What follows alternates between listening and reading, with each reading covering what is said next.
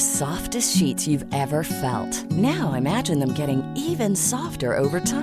That's what you'll feel with Bowl and Branch's organic cotton sheets. In a recent customer survey, 96% replied that Bowl and Branch sheets get softer with every wash. Start getting your best night's sleep in these sheets that get softer and softer for years to come. Try their sheets with a 30 night guarantee. Plus, get 15% off your first order at bowlandbranch.com. Code BUTTERY. Exclusions apply. See site for details. This mothers day celebrate the extra women in a life with Blue Nile whether for your mom other fair ours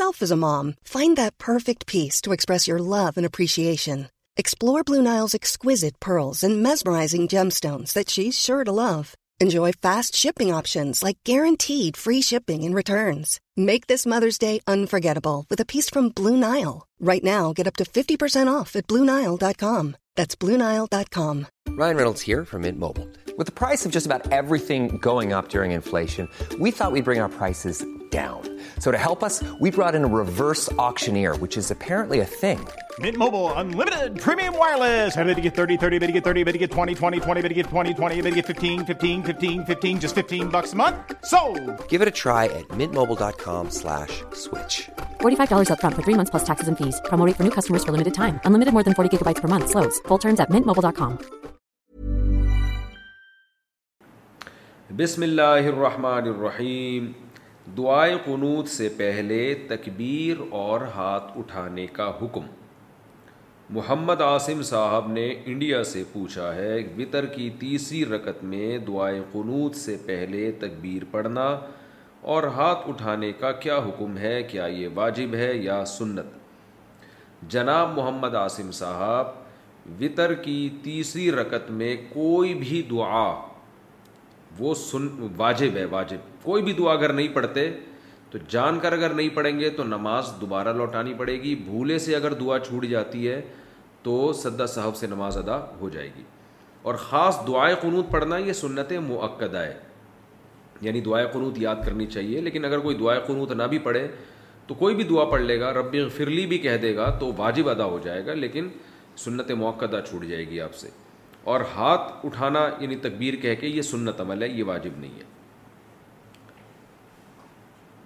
اگر سامنے غیبت ہو تو کیا کریں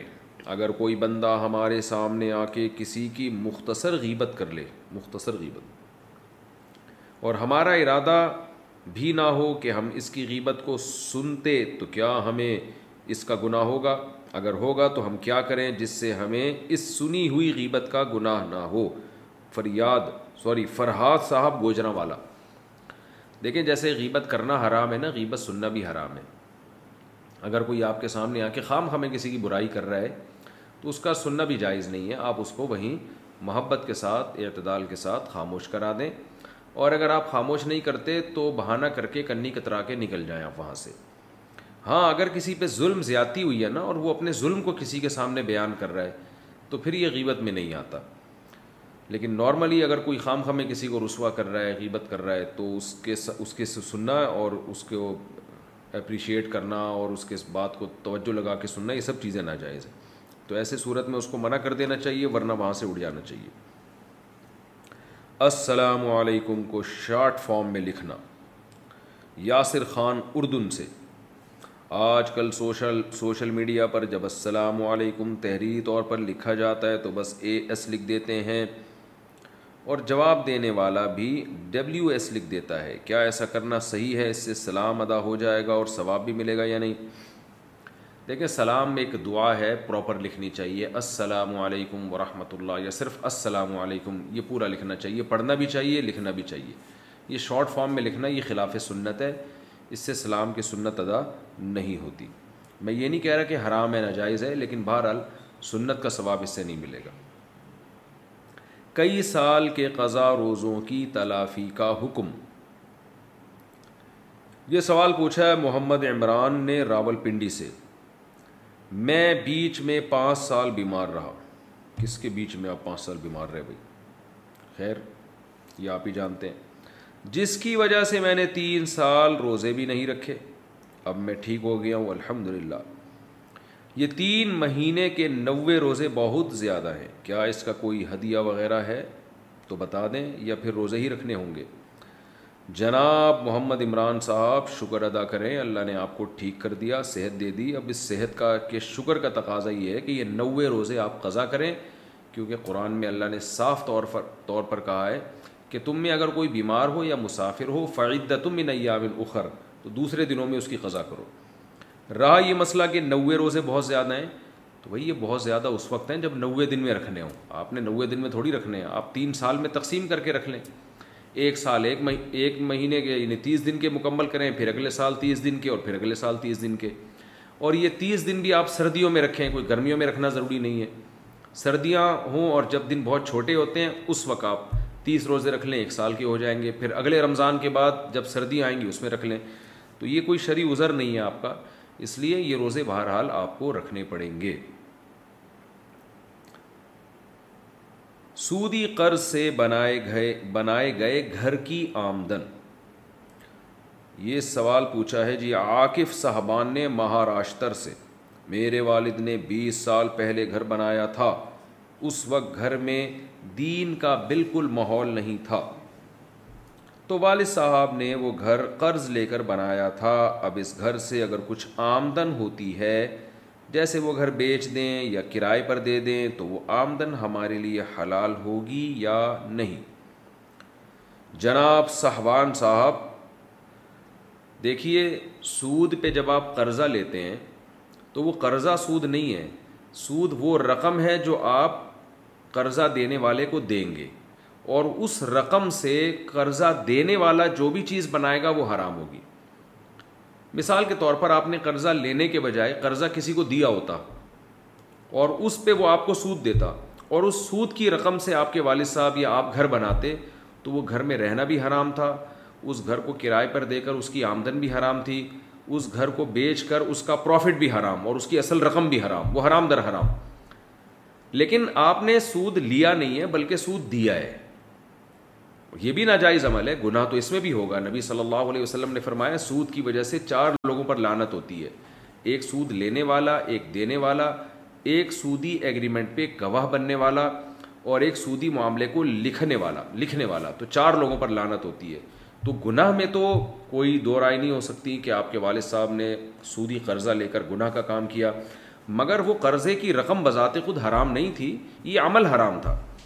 تو اس لیے اس رقم سے آپ کے والد نے جو گھر بنایا تو اب اس میں گھر میں رہنا بھی جائز ہے اس کا کرایہ بھی لینا جائز ہے اس کو بیچ کے پروفٹ لینا بھی جائز ہے لیکن بہرحال آپ کے والد نے گناہ کا عمل کیا کہ سودی قرضہ لیا کیوں کیوں اس پہ آپ کے والد صاحب پر بھی واجب ہے کہ وہ توبہ استغفار کریں اور آپ پر بھی لازم ہے کہ آپ بھی والد صاحب کے لیے مغفرت کی دعا کریں اور آئندہ اس عمل سے اجتناب کریں آپ مسلمان کا ویسٹرن کنٹری میں رہنا مزمل محمد امریکہ سے پوچھتے ہیں بعض علماء کہتے ہیں کہ کسی بھی غیر مسلم یا مغربی ملک میں مسلمان کے لیے رہنا صحیح نہیں ہے جو لوگ وہاں گئے ہیں وہ یا تو اپنے ملک واپس آئیں یا کسی مسلم ملک میں جائیں اس بارے میں رہنمائی فرما دیں دیکھیے اللہ تعالیٰ نے ہمیں اپنے دین کی حفاظت کا حکم دیا اور اگر کسی جگہ پہ ہم اپنے دین کو محفوظ نہیں رکھ سکتے تو پھر ہمارے لیے وہاں سے ہجرت کرنا فرض ہے چاہے کوئی بھی جگہ ہو جیسے مکہ سے صحابہ نے ہجرت کی کیونکہ وہاں ان کا دین محفوظ نہیں تھا اور جن لوگوں نے ہجرت نہیں کی ان کو بہت شدید وعیدیں سنائی گئی ہیں تو اگر کوئی شخص یہ سمجھتا ہے کہ میں ویسٹرن کنٹری میں رہ کر اپنے اپنے ایمان کو یا اپنی بیوی بچوں کے ایمان کو محفوظ نہیں رکھ سکتا اور ان کے اعمال کو محفوظ نہیں رکھ سکتا تو پھر اس کے لیے تو لازم ہے کہ وہ موو کرے وہاں سے لیکن اگر کوئی وہاں رہ کر اپنے دین کو اپنے ایمان کو اپنی اولادوں کے ایمان کو محفوظ رکھ سکتا ہے تو پھر اس کے لیے وہاں سے ہجرت کرنا واجب نہیں ہے تو اسلام کو اس سے کوئی وہ نہیں ہے کہ آپ کہاں رہتے ہیں آپ جہاں بھی رہیں گے آپ نے اپنے دین اور ایمان کو محفوظ رکھنا ہے تو بہت سے لوگ وہاں جا کے بگڑ گئے ہیں لیکن بہت سے ہمیں ایسے بھی ملتے ہیں جو وہاں جا کے صحیح ہوئے ہیں توبہ کر لی انہوں نے بہرحال بہتر یہی ہے کہ کسی مسلم ملک میں رہیں کیونکہ وہاں خراب ہونے کا خطرہ نسبتاً کم ہے اور غیر مسلم ملک میں خراب ہونے کا خطرہ نسبتاً زیادہ ہے آپ نہیں خراب ہوں گے آپ کے بچوں کے خراب ہونے کا خطرہ زیادہ ہوتا ہے تو مشورہ تو یہی دیا جاتا ہے کہ کسی مسلم کنٹری میں ہی سکونت اختیار کی جائے لیکن فتویٰ یہی ہے ایک اصولی بات ہے جہاں آپ کا دین محفوظ ہے اور آپ اپنے آپ کو محفوظ رکھ سکتے ہیں تو وہاں آپ کے لیے رہنا جائز ہے اب کون رہ سکتا ہے کون نہیں رکھ سکتا یہ فیصلہ وہی کرے گا جو رہ رہا ہے یہ کوئی ایسا نہیں ہے کہ پورا ایک ہی کوئی ایک حکم سب کے لیے بیان کر دیا جائے ہر آدمی کے حالات دوسروں سے مختلف ہوتے ہیں دوسروں کے بارے میں برے جذبات سے کیسے بچیں کسی بھی انسان کے بارے میں برے خیالات جیسے بغض حسد کینہ تو ان چیزوں سے دل کو کیسے پاک دل کو پاک رکھنے کے لیے کوئی طریقہ بتا دیں نازل صاحب انڈیا سے بہت اچھا سوال ہے کہ لوگوں کا دل میں بغض بھی پیدا نہ ہو ان سے حسد یعنی جیلسی بھی نہ ہو جو کینہ بھی نہ ہو جو نفرت پیدا ہو جاتی ہے تو بھائی دیکھیں نازل صاحب ان سب برائیوں سے بچنے کا بہترین طریقہ یہ ہے کہ دنیا کو مسافر خانہ سمجھیں کیونکہ یہ سب چیزیں حسد کے بعد پیدا ہوتی ہیں پہلے جیلسی ہوتی ہے کہ اس کو یہ کیوں مل گیا یہ کیوں مل گیا جب آپ یہ سمجھیں گے بھائی یہ دنیا مسافر خانہ ہے میں بھی مروں گا وہ بھی مرے گا تو وہ نعمتیں لے کے قبر میں نہیں جائے گا اور میں اس غربت کو اور ٹینشنوں کو لے کے قبر میں نہیں جاؤں گا مرنے کے بعد سب برابر ہو جائیں گے تو چند دن کے کھلونے ہیں جو لوگوں کو ملے ہوئے ہیں یہ سوچنے سے حسد کا مادہ دل میں ختم ہو جاتا ہے کہ کوئی کتنی بھی ترقی کر لے بالآخر جانا اس نے قبر کے پیٹ میں ہی ہے تو آپ دیکھ لیں آج سے سو سال پہلے جو بادشاہ تھے وہ بھی قبر میں لیٹے ہوئے ہیں جو بیچارے ریڈی لگانے والے غریب لوگ تھے وہ بھی اس ویسی خبر میں جتنے کیڑے ان کی لاش پہ اتنے ہی کیڑے اس کی لاش پہ سب برابر ہونے والا ہے مسافر خانہ ہے تو یہ دل لگانے کی جگہ نہیں ہے دوسری یہ بات بھی سوچنی چاہیے کہ اللہ کی تقدیر پہ راضی یہودی جب حسد کرتے تھے نا نبی صلی اللہ علیہ وسلم سے کہ ان کو نبوت کیوں مل گئی اور ہماری چودراہٹ ختم کیوں ہو رہی ہے تو اللہ نے کیا فرمایا کہ بھائی یہ تو اللہ کا فضل ہے جس کو چاہتا ہے اللہ عطا فرماتا ہے تو جو جس کے مقدر میں نعمت لکھی ہوئی ہے اس کو مل کے رہے گی آپ کے جلنے سے آپ کے کڑنے سے اس سے نعمت چھن دوڑی جائے گی تو کیوں اپنا خون انسان جو ہے وہ خوش کر رہا ہے تو یہ سوچا کرے بھائی جو میرے مقدر میں نعمت لکھی ہوئی ہے جو رس لکھا ہوا ہے جو صحت لکھی ہوئی ہے جو عزت لکھی ہوئی ہے جو شہرت لکھی ہوئی ہے وہ مجھے مل کے رہے گی وہ کوئی چھین نہیں سکتا مجھ سے اور دوسرے کے مقدر میں لکھی ہے وہ میرے رونے دھونے سے ہوگا کچھ نہیں یوسف علیہ السلام کے بھائیوں نے حسد کیا نا اپنے بھائی سے تو کیا ہاتھ آیا ان کے اللہ نے یوسف علیہ السلام کو بادشاہ بنا کے ملایا اور بالآخر یوسف علیہ السلام کے بھائیوں نے اعتراف کیا طلّہ لقد آثرک اللہ رکھنا بھائی اللہ نے آپ کو ہم پہ فضیلت دی ہے بس تو مان گئے آخر میں شروع میں مان جاتے تو یہ یہ سب کچھ نہ ہوتا تو حاصل جو ہے وہ اللہ کی تقدیر پر ایمان نہیں رکھتا اسی لیے چلتا رہتا ہے یہ سوچنے سے انسان کو سکون ملتا ہے بھائی جو جس کو ملنا ہے وہ مل کے رہے گا تو اس سے جب حسد نہیں ہوگا تو آگے بغض اور کینہ یہ حسد ہی کے آگے حسد ہی پر یہ سب چیزیں پیدا ہوتی ہیں تو یہ خود بخود ختم ہو جائیں گی اور علماء ایک اور بات بیان کرتے ہیں کہ جس کے خلاف دل میں کینہ یا خام خواہ کا بغض یا حسد ہو اس کے لیے دعائیں کرنی چاہیے اور لوگوں کے سامنے اس کی تعریف کرنی چاہیے جو جائز تعریف ہو کیونکہ دل نہیں چاہتا کہ جس سے آپ کو حسد ہو آپ اس کی تعریفیں کریں اس کے باوجود آپ اپنی طبیعت کے خلاف جب لوگوں کے سامنے اس کی تعریف کریں گے بھائی وہ تو بہت اچھا ہے تو دل جلے گا آپ کا اندر سے اب یار میرا تو دل چاہ رہا ہے اس کم وقت کو مار دوں میں لیکن اب اللہ کو خوش کرنے کے لیے میں اپنے علاج کے لیے میں اس کی تعریفیں کروں گا تو لوگوں کو بتائیں بھائی اللہ نے اس کو نعمت دی ہے اور میری دعا اللہ اور ترقی دے اور تنہائی میں بھی اس کے لیے دعا مانگی جائے تو اس سے جب یہ اینٹی بائیوٹک ہے اینٹی بائیوٹک کیا کرتی ہے آپ کے جراثیم کو مارتی ہے تو یہ جب آپ کریں گے نا تو یہ آپ کے دل میں جو حسد کے جراثیم ہیں ان سے یہ تعریف لڑے گی جا کے اور بالآخر یہ غالب آ کے اس حسد کے جرسوموں کو ختم کر دے گی تو کچھ دنوں میں آپ کے دل میں اس سے نفرت ان شاء اللہ نکل جائے گی یہ بھی ایک نسخہ ہے حسد ختم کرنے کا مردوں کا ریشم کے کپڑے پہننا کیا مرد ریشم کے کپڑے پہن سکتا ہے یا نہیں زین صاحب اسپین سے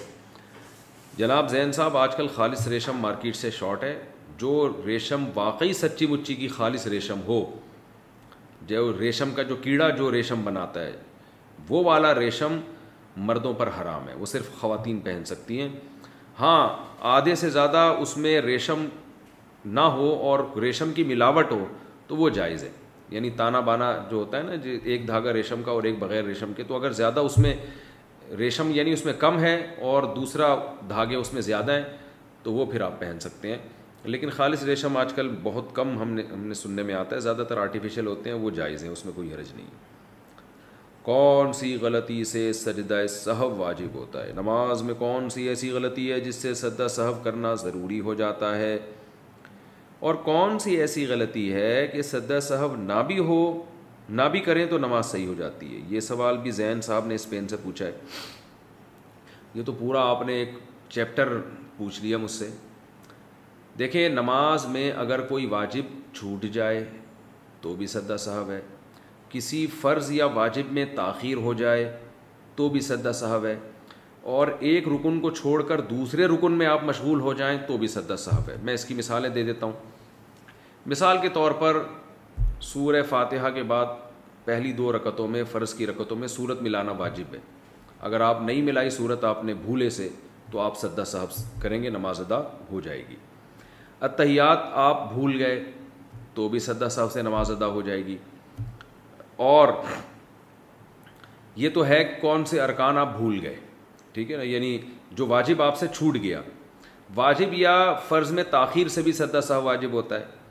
مثال کے طور پر آپ سنت موقع پڑھ رہے تھے چار سنتیں جو ظہر سے پہلے ہوتی ہیں یا وطر پڑھ رہے تھے یا فرض نماز پڑھ رہے تھے دوسری رکت کے بعد آپ نے اطیات پڑھ کے کھڑے ہونا تھا لیکن آپ کھڑے نہیں ہوئے بلکہ آپ دروشریف پڑھ لیا آپ نے خاص مقدار کا مقدار تو اعلیٰ علی ابراہیم تک آپ نے علی جو ہے نا اللہ مصلی محمد علی محمد کما صلی اللہ تعلیٰ یہاں تک آپ نے درو شریف پڑھ لیا تو تاخیر سے آپ پر سجدہ صاحب واجب ہو جائے گا لیکن نوافل میں تاخیر سے نہیں ہوتا نوافل میں دو رکعت کے بعد درو شریف پڑھ لیں تو بھی کوئی حرج نہیں ہے اسی طرح آپ نے تیسری رکعت کے بعد کھڑا ہونا تھا لیکن یعنی امام کے پیچھے آپ نماز پڑھ رہے ہیں امام نے سلام پھیرا آپ کی ایک رکت باقی تھی آپ نے کھڑے ہونا تھا لیکن آپ کھڑے نہیں ہوئے بلکہ امام کے ساتھ آپ نے سلام پھیر لیا تو سلام پھیرنے سے کیا ہوا ہے کہ آپ کو جانا چاہیے تھا قیام میں لیکن آپ وہ رکن چھوڑ کر ایک دوسرے رکن میں چلے گئے اور السلام علیہ السلام تک آپ نے سلام کا لفظ اپنی زبان سے نکال دیا تو بھی آپ کو پھر آخر میں سدا صاحب کرنا پڑے گا کیونکہ ایک رکت آپ کی باقی تھی اور آپ سلام پھیر لیا آپ نے تو ایک رکن چھوڑ کر آپ دوسرے رکن میں مشغول ہو گئے تو یہ کچھ احکام ہیں جو عام طور پہ لوگوں سے غلطیاں ہو رہی ہوتی ہیں تو ان غلطیوں میں آپ سدا صاحب کریں گے تو نماز ادا ہو جائے گی اور اگر آپ نے نماز کا کوئی رکن چھوڑ دیا تو پھر سدا صاحب سے نماز نہیں ہوتی مثال کے طور پر نماز کے بعد آپ کو آخر میں یاد آیا میں تو رکو کیا ہی نہیں ہے نماز کے بعد یاد آیا تو رکو چھوڑنا تو ایک فرض چھوڑ دیا نا آپ نے رکن چھوڑ دیا تو اس کی سدا صاحب سے تلافی نہیں ہوگی یا نماز میں ترتیب الٹ دیں آپ کہ رکو آپ نے چھوڑا تو تھا لیکن سردے میں جا کے یاد آیا کہ میں نے رکو نہیں کیا ہے تو پھر آپ کھڑے ہوں گے دوبارہ رکو کریں گے پھر دوبارہ سجدہ کریں گے تو یہ ترتیب جو آپ سے چینج ہوئی ہے نا اس کی وجہ سے بھی آپ کو سجدہ سب کرنا پڑے گا بہتر یہ ہے کہ بہشتی زیور جو کتاب ہے مسائل کی جامعۃ رشید والوں نے چھاپی ہے تسہیل بہشتی زیور کے نام سے وہ کتاب آپ گھر میں رکھیں اس میں روز مرہ کے نماز کے روزے کے اور بہت سارے مسائل اس میں ہیں علماء کہتے ہیں کہ ایک ایسی کتاب ہے جسے پڑھ کر آپ نیم عالم بن جائیں گے یعنی بیسک مسائل آپ کو معلوم ہو جائیں گے اللہ نے اس کو بہت مقبولیت عطا کی ہے وہ کتاب آپ گھر میں رکھیں اور وہ اپنے مطالعے میں رکھیں تو انشاءاللہ یہ روزمرہ کے مسائل نماز کے روزے کے زکوٰۃ کے آپ کے حل ہو جائیں گے ہاف آستین والی ٹی شرٹ میں نماز کا حکم ہاف آستین والی شرٹ یا ٹی شرٹ میں نماز ہو جائے گی یا نہیں محمد راشد انڈیا سے دیکھیے رسول اللہ صلی اللہ علیہ وسلم نے نماز کے دوران کپڑے کو موڑنے کو منع کیا ہے تو اس لیے علماء کہتے ہیں کہ اگر فل آستین والی آپ کی کرتا یا شرٹ ہے اور آپ اس کو ایسے کر کے موڑیں گے فولڈ کر کے اوپر تک لے جائیں گے تو اس میں نماز مکرو ہوگی کیونکہ نبی صلی اللہ علیہ وسلم نے نماز کے دوران اس عمل سے منع کیا ہے لیکن اگر آستین ہے ہی چھوٹی جیسے ٹی شرٹ میں یا ہاف آستین جو ہے نا وہ آستینیں ہی چھوٹی ہوتی ہیں تو ان میں نماز پڑھنے میں کوئی حرج نہیں ہے کیونکہ وہ تو کپڑے کپڑے کی وجہ ہی ایسی اور مرد کے لیے بازو چھپانا نماز میں فرض بھی نہیں ہے کیا داڑھی کے بغیر نماز نہیں ہوتی کسی نے مجھ سے کہا ہے جس کی داڑھی نہیں ہوتی اس کی نماز نہیں ہوتی کیا یہ بات صحیح ہے یا نہیں عاطف صاحب یو پی سے جناب جس کی داڑھی نہیں ہوتی تو اس کی صرف داڑھی ہی نہیں ہوتی یہ نماز ہوتی ہے اس کی لیکن بہرحال ایک عجیب سی بات ہے کہ آپ نماز پڑھتے ہوئے بھی اللہ کی نافرمانی کر رہے ہیں کیونکہ داڑھی کاٹنا تو جائز نہیں ہے تو یعنی اللہ کے سامنے کھڑا ہو کر بھی انسان یہ گناہ کر رہا ہوتا ہے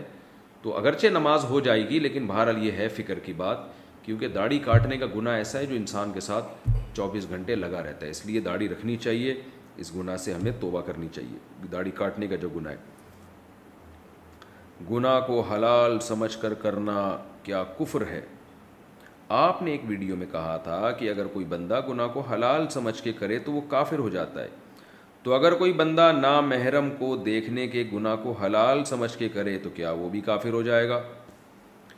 تبشیر صاحب تبشیر انصاری انڈیا سے دیکھیں نامحرم کو کوئی غلط نیت سے دیکھ رہا ہے اسے پتہ بھی ہے کہ یہ عمل ناجائز ہے اور یہ اس کو پھر بھی وہ حلال کہتا ہے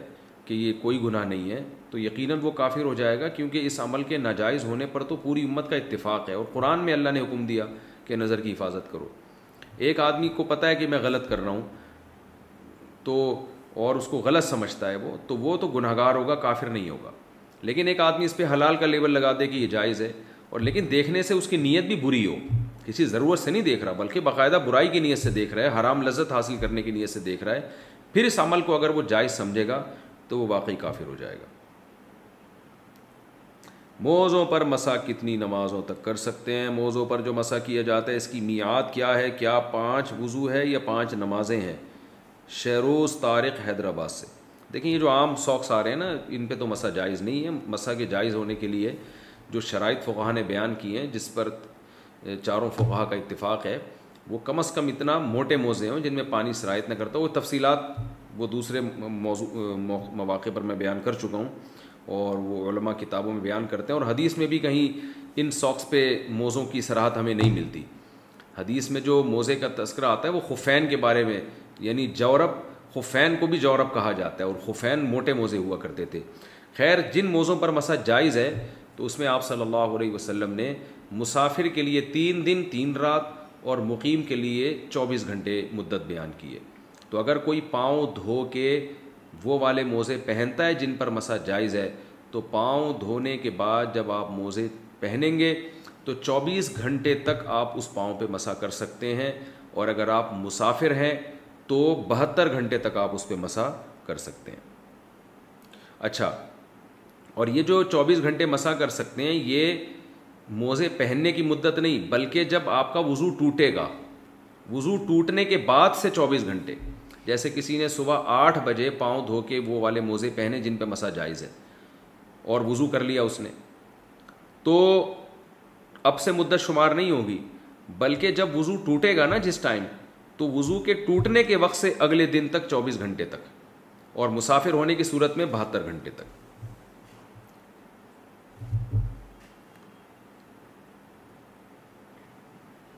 میوزک سننے سے کیا وضو ٹوٹ جاتا ہے کیا میوزک سننے سے وضو ٹوٹ جاتا ہے فہد رشید نواب شاہ سے میوزک سننا غلط کام ہے لیکن اس سے وضو نہیں ٹوٹتا بہرحال وضو کے بعد ایسے کام کرنا یہ ہے عجیب سی بات اس کے لیے وضو کی کیا ضرورت تھی نماز میں ہاتھ کہاں باندھیں نماز میں ہاتھ کہاں باندھنا سنت ہے زیر ناف ہاتھ باندھنے چاہیے یا ناف سے اوپر یا بالکل سینے پر نیز یہ بھی بتا دیں کہ کس طرح سے باندھ باندھنے چاہیے حسیب صاحب سعودی عرب سے حسیب صاحب اس بارے میں احادیث بہت مختلف ہیں اس وجہ سے اس میں فقہ کا اچھا خاصا اختلاف ہے ہر فقیر نے ایک حدیث کو اصل بنا کے دوسری میں تعویل کیے اور اس بارے میں جو یہ شدت ہے کہ بس میرا ہی طریقہ جائز ہے باقی سب قرآن و حدیث کے منکر ہیں جیسے کہ ہمارے یہاں بعض یوٹیوبرز آپ کو ملیں گے یہ بالکل ناجائز اور حرام طریقہ ہے یعنی اس طرح سے امت میں پھوٹ ڈالنا تو اس میں بہت سارے طریقے ہیں ہر فقیح کی کوئی نہ کوئی دلیل ہے ہر مشتحد کے پاس کوئی نہ کوئی دلیل ہے تو اس بارے میں جو امام حنیفہ کا موقف اور فقہ حنفیہ کا موقف ہے وہ یہ ہے کہ ناف کے اوپر ہاتھ رکھے جائیں دائیں ہاتھ بائیں ہاتھ کے اوپر اور ان دونوں انگلیوں سے ایسے چھلا بنا کے یہ تین انگلیاں سامنے رکھی جائیں تو یہ طریقہ امام ابو حنیفہ کے نزدیک اور ان کے فالوورز کے نزدیک زیادہ بہتر ہے ان کی رائے یہ ہے کہ اس طرح سے تمام حدیثوں پر عمل ہو جاتا ہے کیونکہ بعض حدیثوں میں آتا ہے کہ آپ صلی اللہ علیہ وسلم نے دائیں ہاتھ بائیں بازو پہ رکھا ہے بعض روایتوں میں آتا ہے کہ دایاں ہاتھ بائیں ہاتھ پہ رکھا ہے تو اس طرح دایاں ہاتھ کی ہتیلی کو بائیں ہاتھ کی جب پشت پہ ہم رکھتے ہیں اور انگلیوں کو بازو پہ رکھتے ہیں تو اس طرح سے دونوں قسم کی حدیثوں میں تدبیق ہو جاتی ہے تو ہر فقی کا اپنا ایک سوچنے کا انداز ہوتا ہے تو اس میں یہ جو آج کل طریقہ چل رہا ہے نا کہ اپنی رائے کو دوسروں پہ مسلط کرتے ہیں اور کہتے ہیں بھائی یہی طریقہ ٹھیک ہے باقی غلط ہے اور ہم ہی قرآن حدیث کو مانتے ہیں باقی نہیں مانتے یہ بہت غلط طریقہ ہے تو ہر نے امام شافی کے یہاں دائیں ہاتھ کو اس طرح سے بازو کے اوپر رکھا جائے گا وہ بھی ٹھیک ہے انہوں نے اس حدیث کو ترجیح دی جس میں دائیں بازو کے بائیں بازو کا تذکرہ ملتا ہے تو اختلافی مسئلہ ہے اسی وجہ سے ہم کہتے ہیں کہ اختلافی مسائل میں انسان ایک فقہ کو فالو کرے اور دوسرے پہ رد نہ کرے اور بعض کو کہا تو اس طرف گئے ہیں کہ عرف کو دیکھا جائے گا اس میں کہ عرف میں ادب کیا سمجھا جاتا ہے تو ہر ایک کی اپنی رائے ہے تو سب ٹھیک ہے مچھلیوں کو ایکیوریم میں رکھنا کیا گناہ ہے جو مچھلیاں کھلے پانی میں تیرتی ہیں کیا ان کو پکڑ کر کانچ کے چھوٹے ایکیوریم میں رکھنا جائز ہے یا گناہ ہے عبداللہ صاحب کراچی سے جانور پالنا جائز ہے مچھلیاں بھی پال سکتے ہیں آپ چھوٹے اکیوڑیوں میں بھی رکھ سکتے ہیں جانور کی عادت ہوتی ہے وہ دو چار دن ٹینشن کے بعد اسی ماحول کا عادی ہو جاتا ہے اس کی ٹینشن ختم ہو جاتی ہے لیکن اتنے چھوٹے برتن میں جانور کو رکھنا کہ وہ بیچارہ صحیح طرح سے ہلی نہ سکے اور وہ ٹینشن محسوس کرنے لگے تو یہ پھر جانور پر ایک قسم کا ظلم ہے جیسے ہواؤں میں اڑنے والے پرندوں کو لوگ اتنے چھوٹے سے پنجرے میں ڈال دیتے ہیں وہ بہت زیادہ بعض دفعہ تو وہ صدمے سے مر جاتا ہے جانور تو اس کو کم از کم اتنے جو ایک آسمانوں کی بلندیوں میں اڑنے والا پرندہ آپ اس کو اتنی جگہ تو دیں کہ یہاں سے اڑ کے وہاں تو جا سکے وہ تو یعنی جانور کو ایسی تکلیف دینا جس سے وہ صدمے سے مر جائے یہ بہرحال الناجائز ہے نبی صلی اللہ علیہ وسلم نے فرمایا ان اللہ کا طب احسانہ علا کلی کبھی دن ہی رتبہ کہ اللہ نے ہر زندہ چیز پر احسان کا اور اس کے ساتھ اچھے سلوک کا ہمیں حکم دیا ہے تو مچھلیاں ایکوریم میں اگر آپ ڈال دیتے ہیں نا تو وہ تھوڑے دن ٹینشن میں ہوتی ہیں اس کے بعد وہ اسی کی عادی ہو جاتی ہیں اور پھر وہ اسی طرح سے گھومنا پھرنا شروع کر دیتی ہیں تو اس میں ان کو وہ تکلیف ہوتی نہیں ہے جو آپ سمجھ رہے ہوتے ہیں حافظ قرآن کو تراوی پڑھانا کیا ضروری ہے اگر کوئی حافظ قرآن ہو اگر کوئی حافظ قرآن ہو تو کیا اسے تراوی پڑھانا ضروری ہے عبد المعز کراچی سے نہیں عبد المحیط صاحب حافظ قرآن کے لیے تراوی پڑھانا ضروری نہیں ہے البتہ اس کے لیے بہتر ہے کہ وہ خود سے تراوی پڑھائے صحابہ کرام میں بہت سے صحابہ جو حافظ تھے وہ کسی اور کے پیچھے تراوی پڑھنے کے بجائے خود رمضان میں اپنا قرآن پڑھا کرتے تھے گھر میں جیسے حضرت عمر رضی اللہ تعالیٰ عنہ نے تراوی کی جماعت تو قائم کی مگر آپ خود گھر میں قرآن پڑھتے تھے وجہ اس کی یہ تھی کہ آپ خود حافظ قرآن تھے تو کیونکہ اس سے حافظ کا قرآن ریپیٹ ہو جاتا ہے تو یہ افضل عمل ہے لیکن واجب نہیں ہے اور حافظ کو چاہیے کہ اللہ نے جو آپ کو نعمت دی ہے قرآن کی اس طرح سے آپ تراوی میں پڑھیں کیونکہ جو حافظ تراوی نہیں پڑھاتے تھوڑے دنوں میں کچھ سالوں میں وہ بھول جاتے ہیں اس میں سستی نہیں کرنی چاہیے اور اپنے تمام شیڈول کو آگے پیچھے کر کے رمضان میں قرآن ضرور پڑھنا چاہیے اور رمضان میں قرآن ایک ایک حرف کا ثواب کئی گنا بڑھ جاتا ہے تو حافظ کے پاس تو بہترین پیکیج ہے تلاوت کا ثواب حاصل کرنے کا تو اس پیکج کو وہ کس بیس پہ ضائع کرتا ہے یہ بڑی محرومی کی بات ہے سجدہ تلاوت کا کفارہ کیا ہے میں جب قرآن پڑھتا ہوں تو جب سردے والی آیت آتی ہے تو سردہ کرنا بھول جاتا ہوں یا کبھی کر بھی لیتا ہوں تو جتنے سردے میرے رہ گئے ہیں پچھلے تین چار سالوں میں ان کا کفارہ کیا ہوگا ہمایوں صاحب کراچی سے ان کا کفارہ یہی ہے کہ یہ کریں آپ سردے تو جتنے بھی سردے رہ گئے کر لیں اکٹھے اکٹھے سارے سردے کرنا ضروری نہیں ہے جب چاہیں آپ کر لیں لیکن اس بات کا خیال کرنا چاہیے کہ فقہ نے یہ بیان کیا ہے کہ مسجد میں فرض نماز سے فارغ ہو کر یا سنتوں سے فارغ ہونے کے فوراً بعد کسی بھی قسم کا سردہ نہیں کرنا چاہیے کیونکہ اس سے لوگ پھر آہستہ آہستہ اس عمل کو سنت سمجھنا شروع کر دیں گے ہم نے دیکھا ہے لوگوں میں یہ رسم آ رہی ہے آہستہ آہستہ کہ نماز کے بعد سنتوں کے بعد پھر ایک سجدہ کرتے ہیں تو یہ عمل جو ہے نا پھر ایک بدعت بن جائے گا اس لیے یہ والے سردے یا تو بے شک مسجد میں کریں آپ لیکن پھر وہ نمازوں کے بعد نہ کریں پہلے کر لیں یا یہ کہ گھر میں کریں یہ سردے تو آپ کے ذمہ جتنے سردے ہیں کر لیں اس میں کون سا اتنا ٹائم لگتا ہے اور تقسیم کر کے کر لیں لیکن ان کو کرنا ضروری ہے حمل ضائع کرنے والی دواؤں کا حکم حمل گرانے کی جو دوا ہے اسے استعمال کرنا کیسے ہے اور اسے بیچنے کا کیا حکم ہے سرفراز صاحب انڈیا سے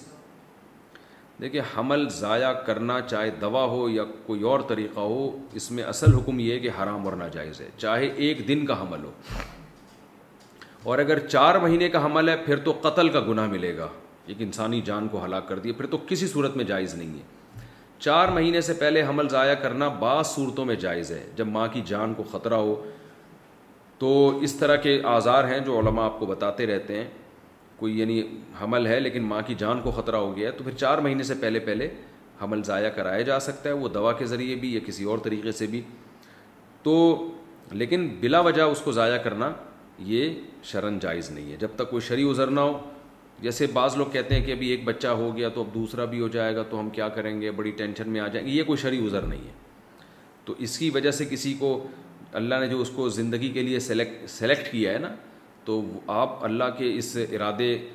یعنی آپ گویا کے تقدیر پہ راضی نہیں ہیں اور ایک انسانی جان جس کی سلیکشن کروڑوں جرمس ہوتے ہیں جن میں سے ایک کی سلیکشن ہوتی ہے انسان بننے کے لیے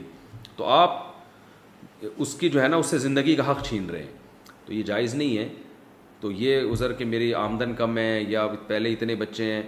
تو یہ ایسے آزار ہیں جن کی وجہ سے آپ حمل ضائع نہیں کر سکتے ہاں ماں کی صحت کو خطرہ ہے تو چار مہینے سے پہلے پہلے حمل ضائع کرنے کی گنجائش ہے دوا ہو یا کوئی بھی وہ تو ڈاکٹر کی فیلڈ ہے وہ بتائے گا دوا کھا کے کرنا ہے یا کیا کرنا ہے باقی حمل ضائع کرنے کی دوائیں بیچنا جائز ہے بیچنا اس لیے جائز ہے کہ یہ شرح ضرورت پڑ سکتی ہے کسی کو اس کی باقی اگر کوئی اس کا ناجائز استعمال کرتا ہے تو اس کا اپنا عمل ہے بالکل ایسے جیسے انگور بیچنا جائز ہے اب کوئی اس سے شراب بنا رہا ہے تو اس کا اپنا ہیڈک ہے وہ غلط کر رہا ہے آپ نے تو نہیں کہا کہ وہ شراب بناؤ اس سے بھینس کے منہ کا جھاگ کیا پاک ہے جب بھینس جگالی کرتی ہے اس کے منہ سے جو جھاگ نکلتا ہے وہ اگر کپڑوں کو لگ جائے تو کیا وہ پاک ہے یا ناپاک تو ہی صاحب سہارنپور سے وہ بھائی پاک ہے بھینس کے منہ میں کیا ہوتا ہے وہ بیچاری گھاس کھاتی ہے وہی جھاگ نکل رہا ہوتا ہے پاک ہے اس سے انشاءاللہ کچھ نہیں ہوگا آپ کو کیا چھ نمبر مکمل دین ہے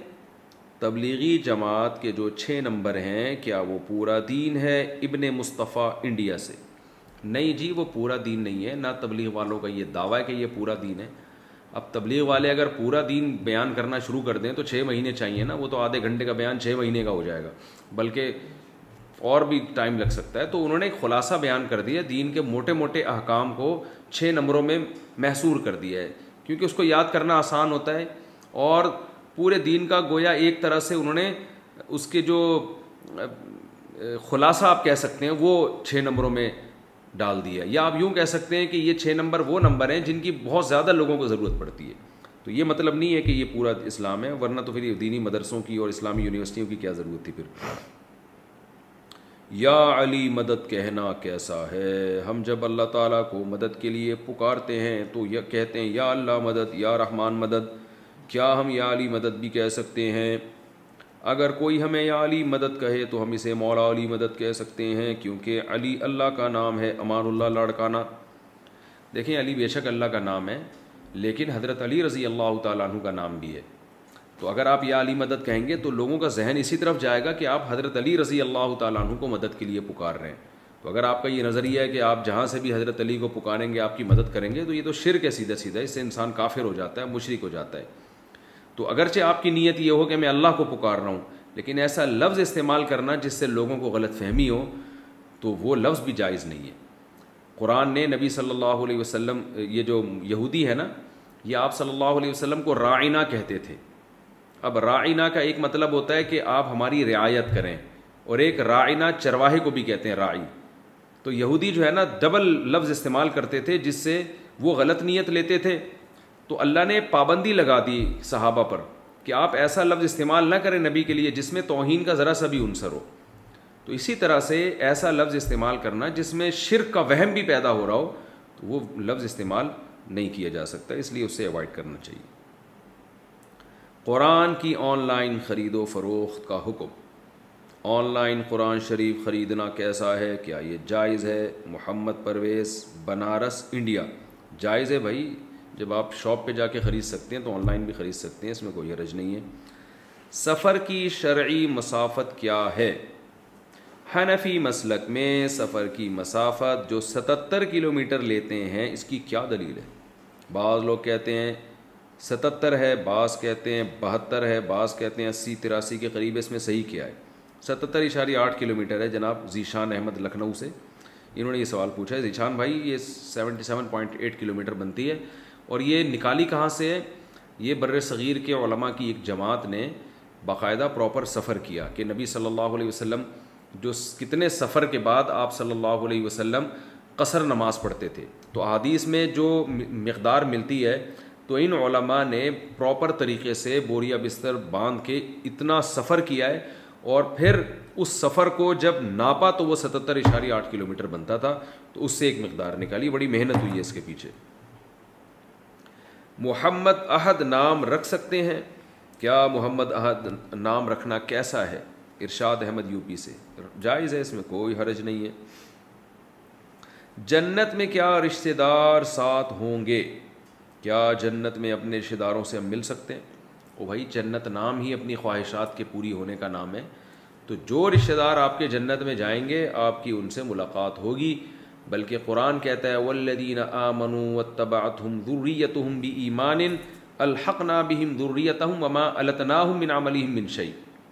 کہ تم جب جنت میں جاؤ گے تو تمہارے جو رشتہ دار جنت میں جائیں گے اگرچہ وہ اعمال میں کم بھی ہوں گے تو اللہ تمہاری وجہ سے تمہیں خوش کرنے کے لیے ان کو تم سے ملا دے گا تو یہ اللہ کی طرف سے جنت میں انعام ملے گا ہاں درجہ تو اسی کا زیادہ ہوگا جس کے اعمال اچھے ہیں لیکن اللہ انہیں آپ کے ساتھ لے آئے گا تاکہ آپ کی تنہائی دور ہو اور آپ کو جن رشتہ داروں سے محبت تھی آپ ان سے مل سکیں تو آپ کی ہر خواہش انشاءاللہ جنت میں پوری ہوگی تو اس کی فکر نہیں کرنی چاہیے کہ جنت میں کیا ملے گا کیا نہیں ملے گا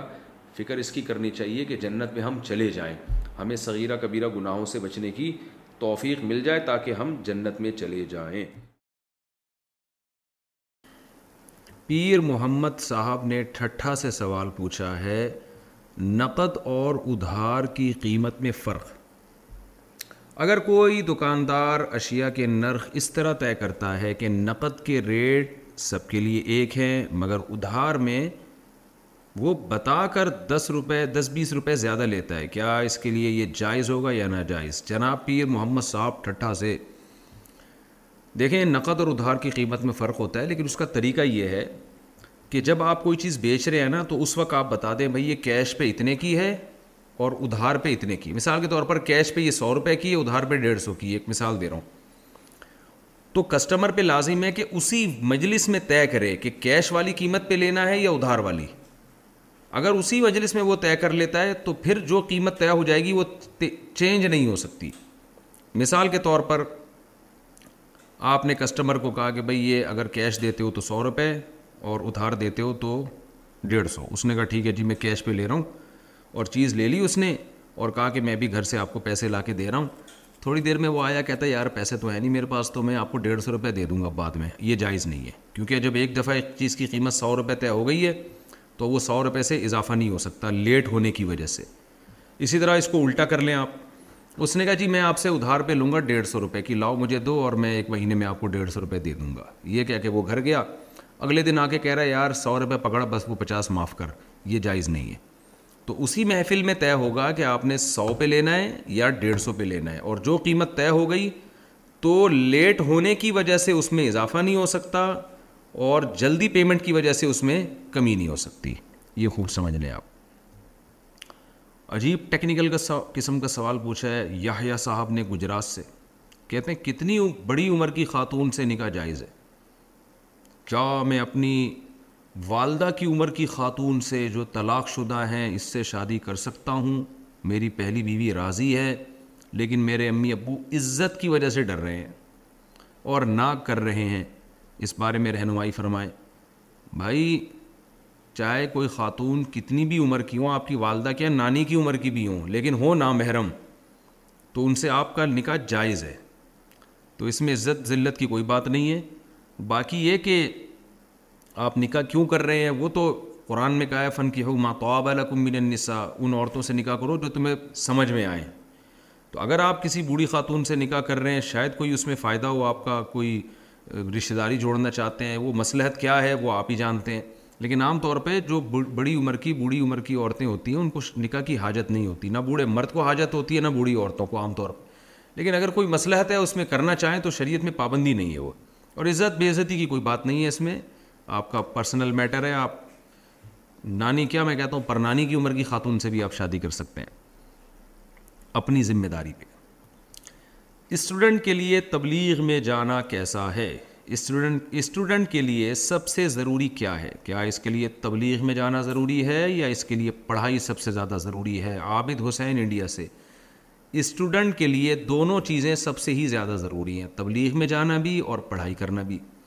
اس لیے کہ اگر آپ تبلیغ میں جائیں گے پڑھائی چھوڑ دیں گے تو مسلمان قوم تو سائنس ٹیکنالوجی میں پیچھے رہ جائے گی ایجوکیشن میں پیچھے رہ جائے گی ہم تو غلام بن جائیں گے بالکل ہی اور اگر آپ پڑھائی کو فوکس کریں گے تبلیغ میں کبھی بھی نہیں جائیں گے تو پھر آپ میں اور غیروں میں غیر مسلموں میں فرق کیا ہوگا پڑھے لکھے تو وہ بھی ہوتے ہیں مذہب سے آپ دور ہو جائیں گے اسلام کو کیا فائدہ ہوگا آخرت کے لیے کیا کریں گے تو دونوں کام کرنے چاہیے تو تبلیغ والے کیا کرتے ہیں کہ جو اسٹوڈنٹ پڑھ رہے ہیں نا یونیورسٹیوں میں آپ تبلیغی مرکز میں جائیں گے آپ ان کو بتائیں گے کہ میں پڑھ رہا ہوں تو وہ پڑھائی کے دوران آپ کو جانے دیتے ہی نہیں ہم نے بہت سے ایسے واقعات دیکھیں کہ ان کو انہوں نے واپس کیا مرکز سے یہاں پاکستان میں تو رائےونڈ مرکز ہے وہاں سے واپس کر دیتے ہیں کہ چھٹیوں میں جائیں تو تبلیغ میں اصول ہے کہ دینی مدرسے کے طلبہ ہوں یا یونیورسٹیوں کے طلبہ ہوں وہ چھٹیوں میں نکلنے کی ترغیب دیتے ہیں یا یونیورسٹی کا جب سلیبس مکمل ہو جائے تو پھر اس کے بعد لمبے عرصے کے لیے نکالتے ہیں پڑھائی کے دوران جو تبلیغ کے جو بزرگ حضرات ہیں وہ ویسے بھی منع کرتے ہیں جانے دیتے نہیں ہیں وہ والد بیٹوں کو گھر یا پلاٹ کی ملکیت کیسے دے یعنی ابا اگر اپنے بچوں کو گھر یا پلاٹ دینا چاہتے ہیں تو اس کا طریقہ کیا ہے بہت اچھا سوال ہے سمیع اللہ صاحب کا گجرات سے اگر والد اپنی زندگی میں بیٹوں کو گھر یا پلاٹ یا کھیت کی زمین سپرد کرنا چاہے تو کیسے کرے گا اس کا مکمل طریقہ بتا دیں بہت اچھا سوال ہے بھائی دیکھو آج کل اس میں غلطی ہوتی ہے باپ بیٹھے بیٹھے کہہ دیتا ہے اپنے بیٹے کو کہ یہ یہ مکان میں نے تمہیں دیا تو اس سے نہیں ہوتا یاد رکھیں حتیٰ کہ اگر ڈاکومنٹ میں بھی نام بھی کرا دیا نا مکان تو بھی نہیں ہوگا شریعت میں ہدیہ دینے کے لیے ہبا دینے کے لیے ضروری ہے کہ جو چیز آپ گفٹ میں دے رہے ہیں کسی کو اس پہ پراپر قبضہ دیا جائے میرے ہاتھ میں یہ موبائل ہے جس میں میں مسائل دیکھ رہا ہوں مجھے جوش آیا میں نے کہا کہ یار یہ موبائل میں نے فلاں کو ہدیہ دیا تو اس سے کہنے سے ہوگا نہیں جب تک کہ میں اس کو ہینڈ اوور نہیں کروں گا تو ایسے ہی مکان یا پلاٹ میں بھی یہ ضروری ہے کہ قبضہ دیا جائے اور ہر چیز کا قبضہ اس کے حساب سے ہوتا ہے اب مکان کا قبضہ یہ نہیں ہوتا کہ آپ اٹھا کے شاپر میں ڈال کے مکان اس کو دے دیں گے اتنا بڑا شاپر آپ بنائیں گے کیسے تو موبائل تو ایسا ہوتا ہے پکڑا دیا وہ جیب میں ڈال دیا اس نے یا ہاتھ میں پکڑ لیا تو مکان کا قبضہ ایسے ہوتا ہے کہ عرف میں جس کا مکان میں سامان پڑا ہوتا ہے نا اس کا قبضہ سمجھا جاتا ہے جیسے کوئی کرایہ دار رہ رہا ہے تو مالک مکان کرایہ دار سے کہتا ہے مکان خالی کرو تو مکان خالی کرنے کا مطلب یہ نہیں ہوتا کہ خود مکان سے باہر نکل جاؤ خود بھی نکلو اپنا سارا سامان بھی اٹھاؤ تو جس کا جس گھر میں سامان ہوتا ہے نا اس کا قبضہ سمجھا جاتا ہے تو ابا کا سارا فرنیچر گھر میں پڑا ہوا ہے سارا سامان ابا کا پڑا ہوا ہے ابا نے کہا کہ بیٹا یہ مکان میں نے تمہیں گفٹ میں دے دیا تو یہ کہنے سے چاہے وہ کاغذ میں اس کے نام بھی کر دیں ڈاکومنٹ اس کے نام بنا دیں اس کو قبضہ نہیں کہتے قبضہ جب ہوگا جب ابا اپنا سارا سامان نکالیں گھر سے خود بھی تھوڑی دیر کے لیے نکلیں اس دوران بیٹا گھر میں آ جائے اور گھر میں آ کے وہ مکان پہ قبضہ یعنی جب آئے گا تو وہ قبضہ سمجھا جائے گا یا بیٹا اپنا سارا سامان ڈال دے اس میں تو یہ تکلف کرنا پڑے گا ورنہ قبضہ نہیں ہو سکتا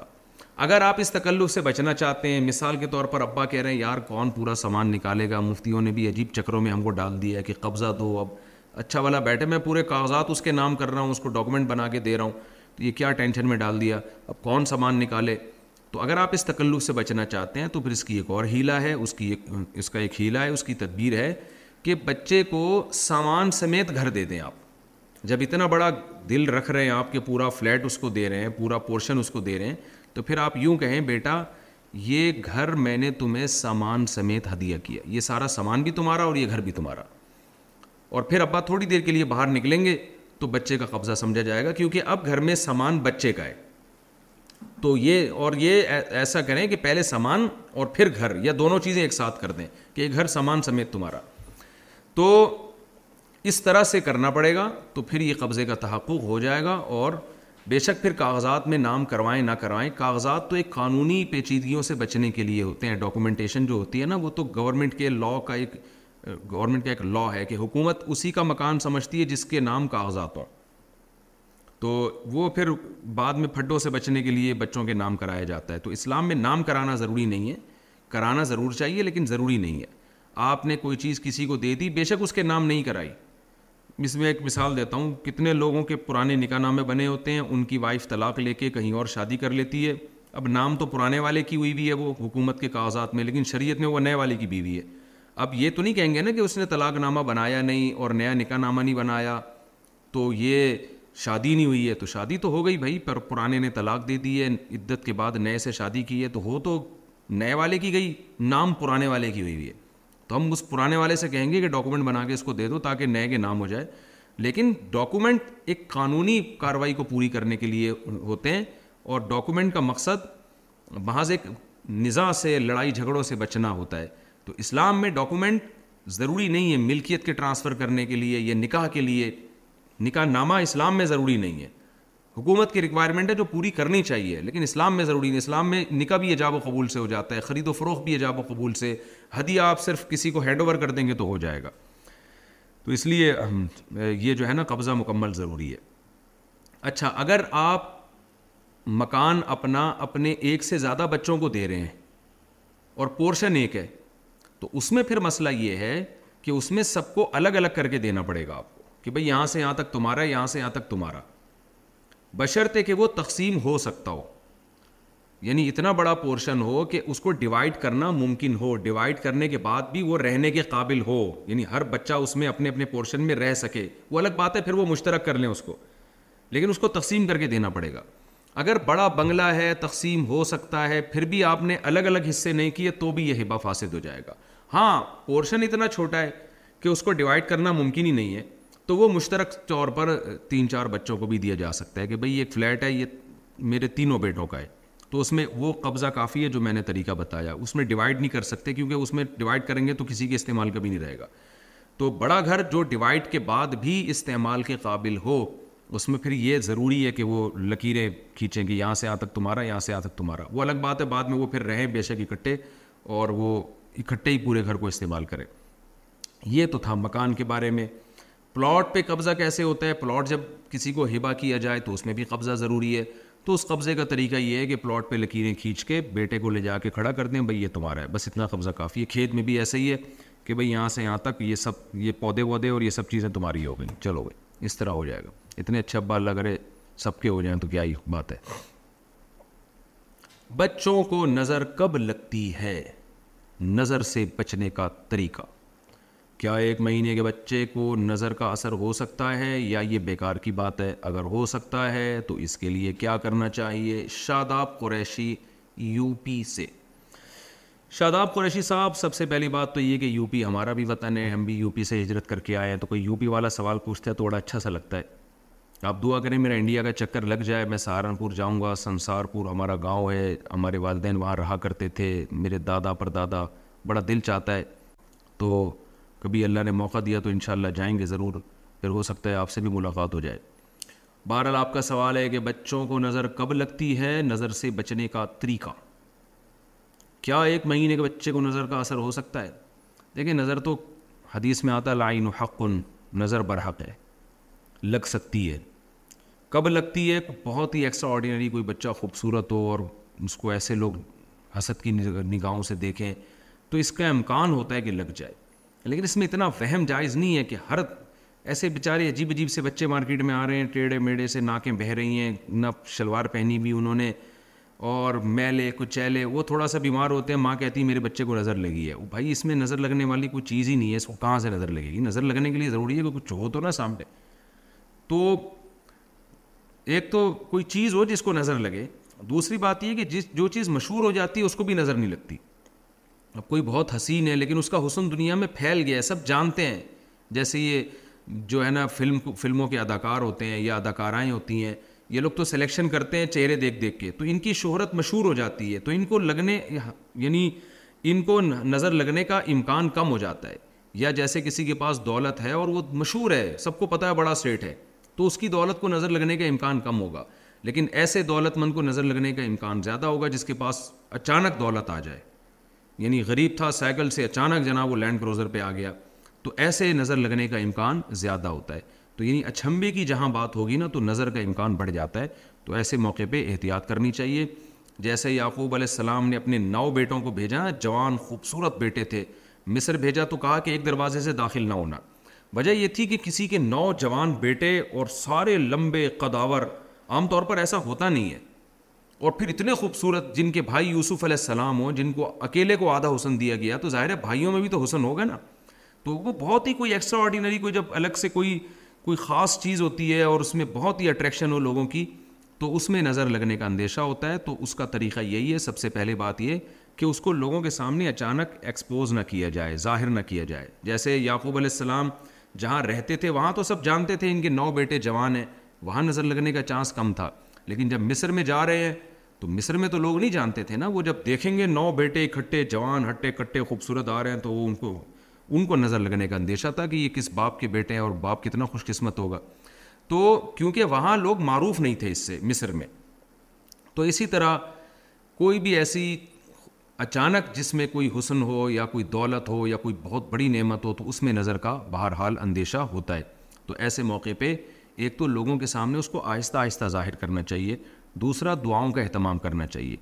نبی صلی اللہ علیہ وسلم اپنے جو حضرت حسن حسین کو کو جو دعا آپ پڑھتے تھے اور ہمیں بھی سکھائیے اعوذ بھی کلیمات اللہ تامہ من کلِ شیطان وہامہ و من کلِ آئین اللامہ اس دعا کا اہتمام کرنا چاہیے اور رات کو سوتے ہوئے سورہ فلق اور سورہ ناس تین تین دفعہ پڑھ کے اپنے ہاتھ پہ پھونک مار کے پوری باڈی پہ پھیرنا چاہیے وہ ہاتھ اس سے بھی نظر سے بچنے کا اہتمام ہوتا ہے اور بچے کے اوپر ماں باپ ہاتھ پھیر دیں یا یہ جو آؤز بھی کلمات اللہ تامہ والی دعا پڑھ کے اس کے اوپر دم کر دیں تو اس سے انشاءاللہ حفاظت ہوگی باقی اللہ پہ توقل کریں زیادہ اس میں وہمی نہیں بننا چاہیے گولڈ پلیٹڈ گھڑی استعمال کرنا ایسی گھڑی جس کی دھات گولڈ کی نہیں لیکن اس کے اوپر گولڈ کی ایک تہ چڑی ہوئی ہوتی ہے مرد کے لیے ایسی گھڑی پہننے کا کیا حکم ہوگا اسامہ ارشد لاہور سے وہ جو سونے کا پانی چڑھا لیا جاتا ہے نا کسی چیز پہ تو وہ چیز سونے کی نہیں کہلاتی اس کا استعمال جائز ہے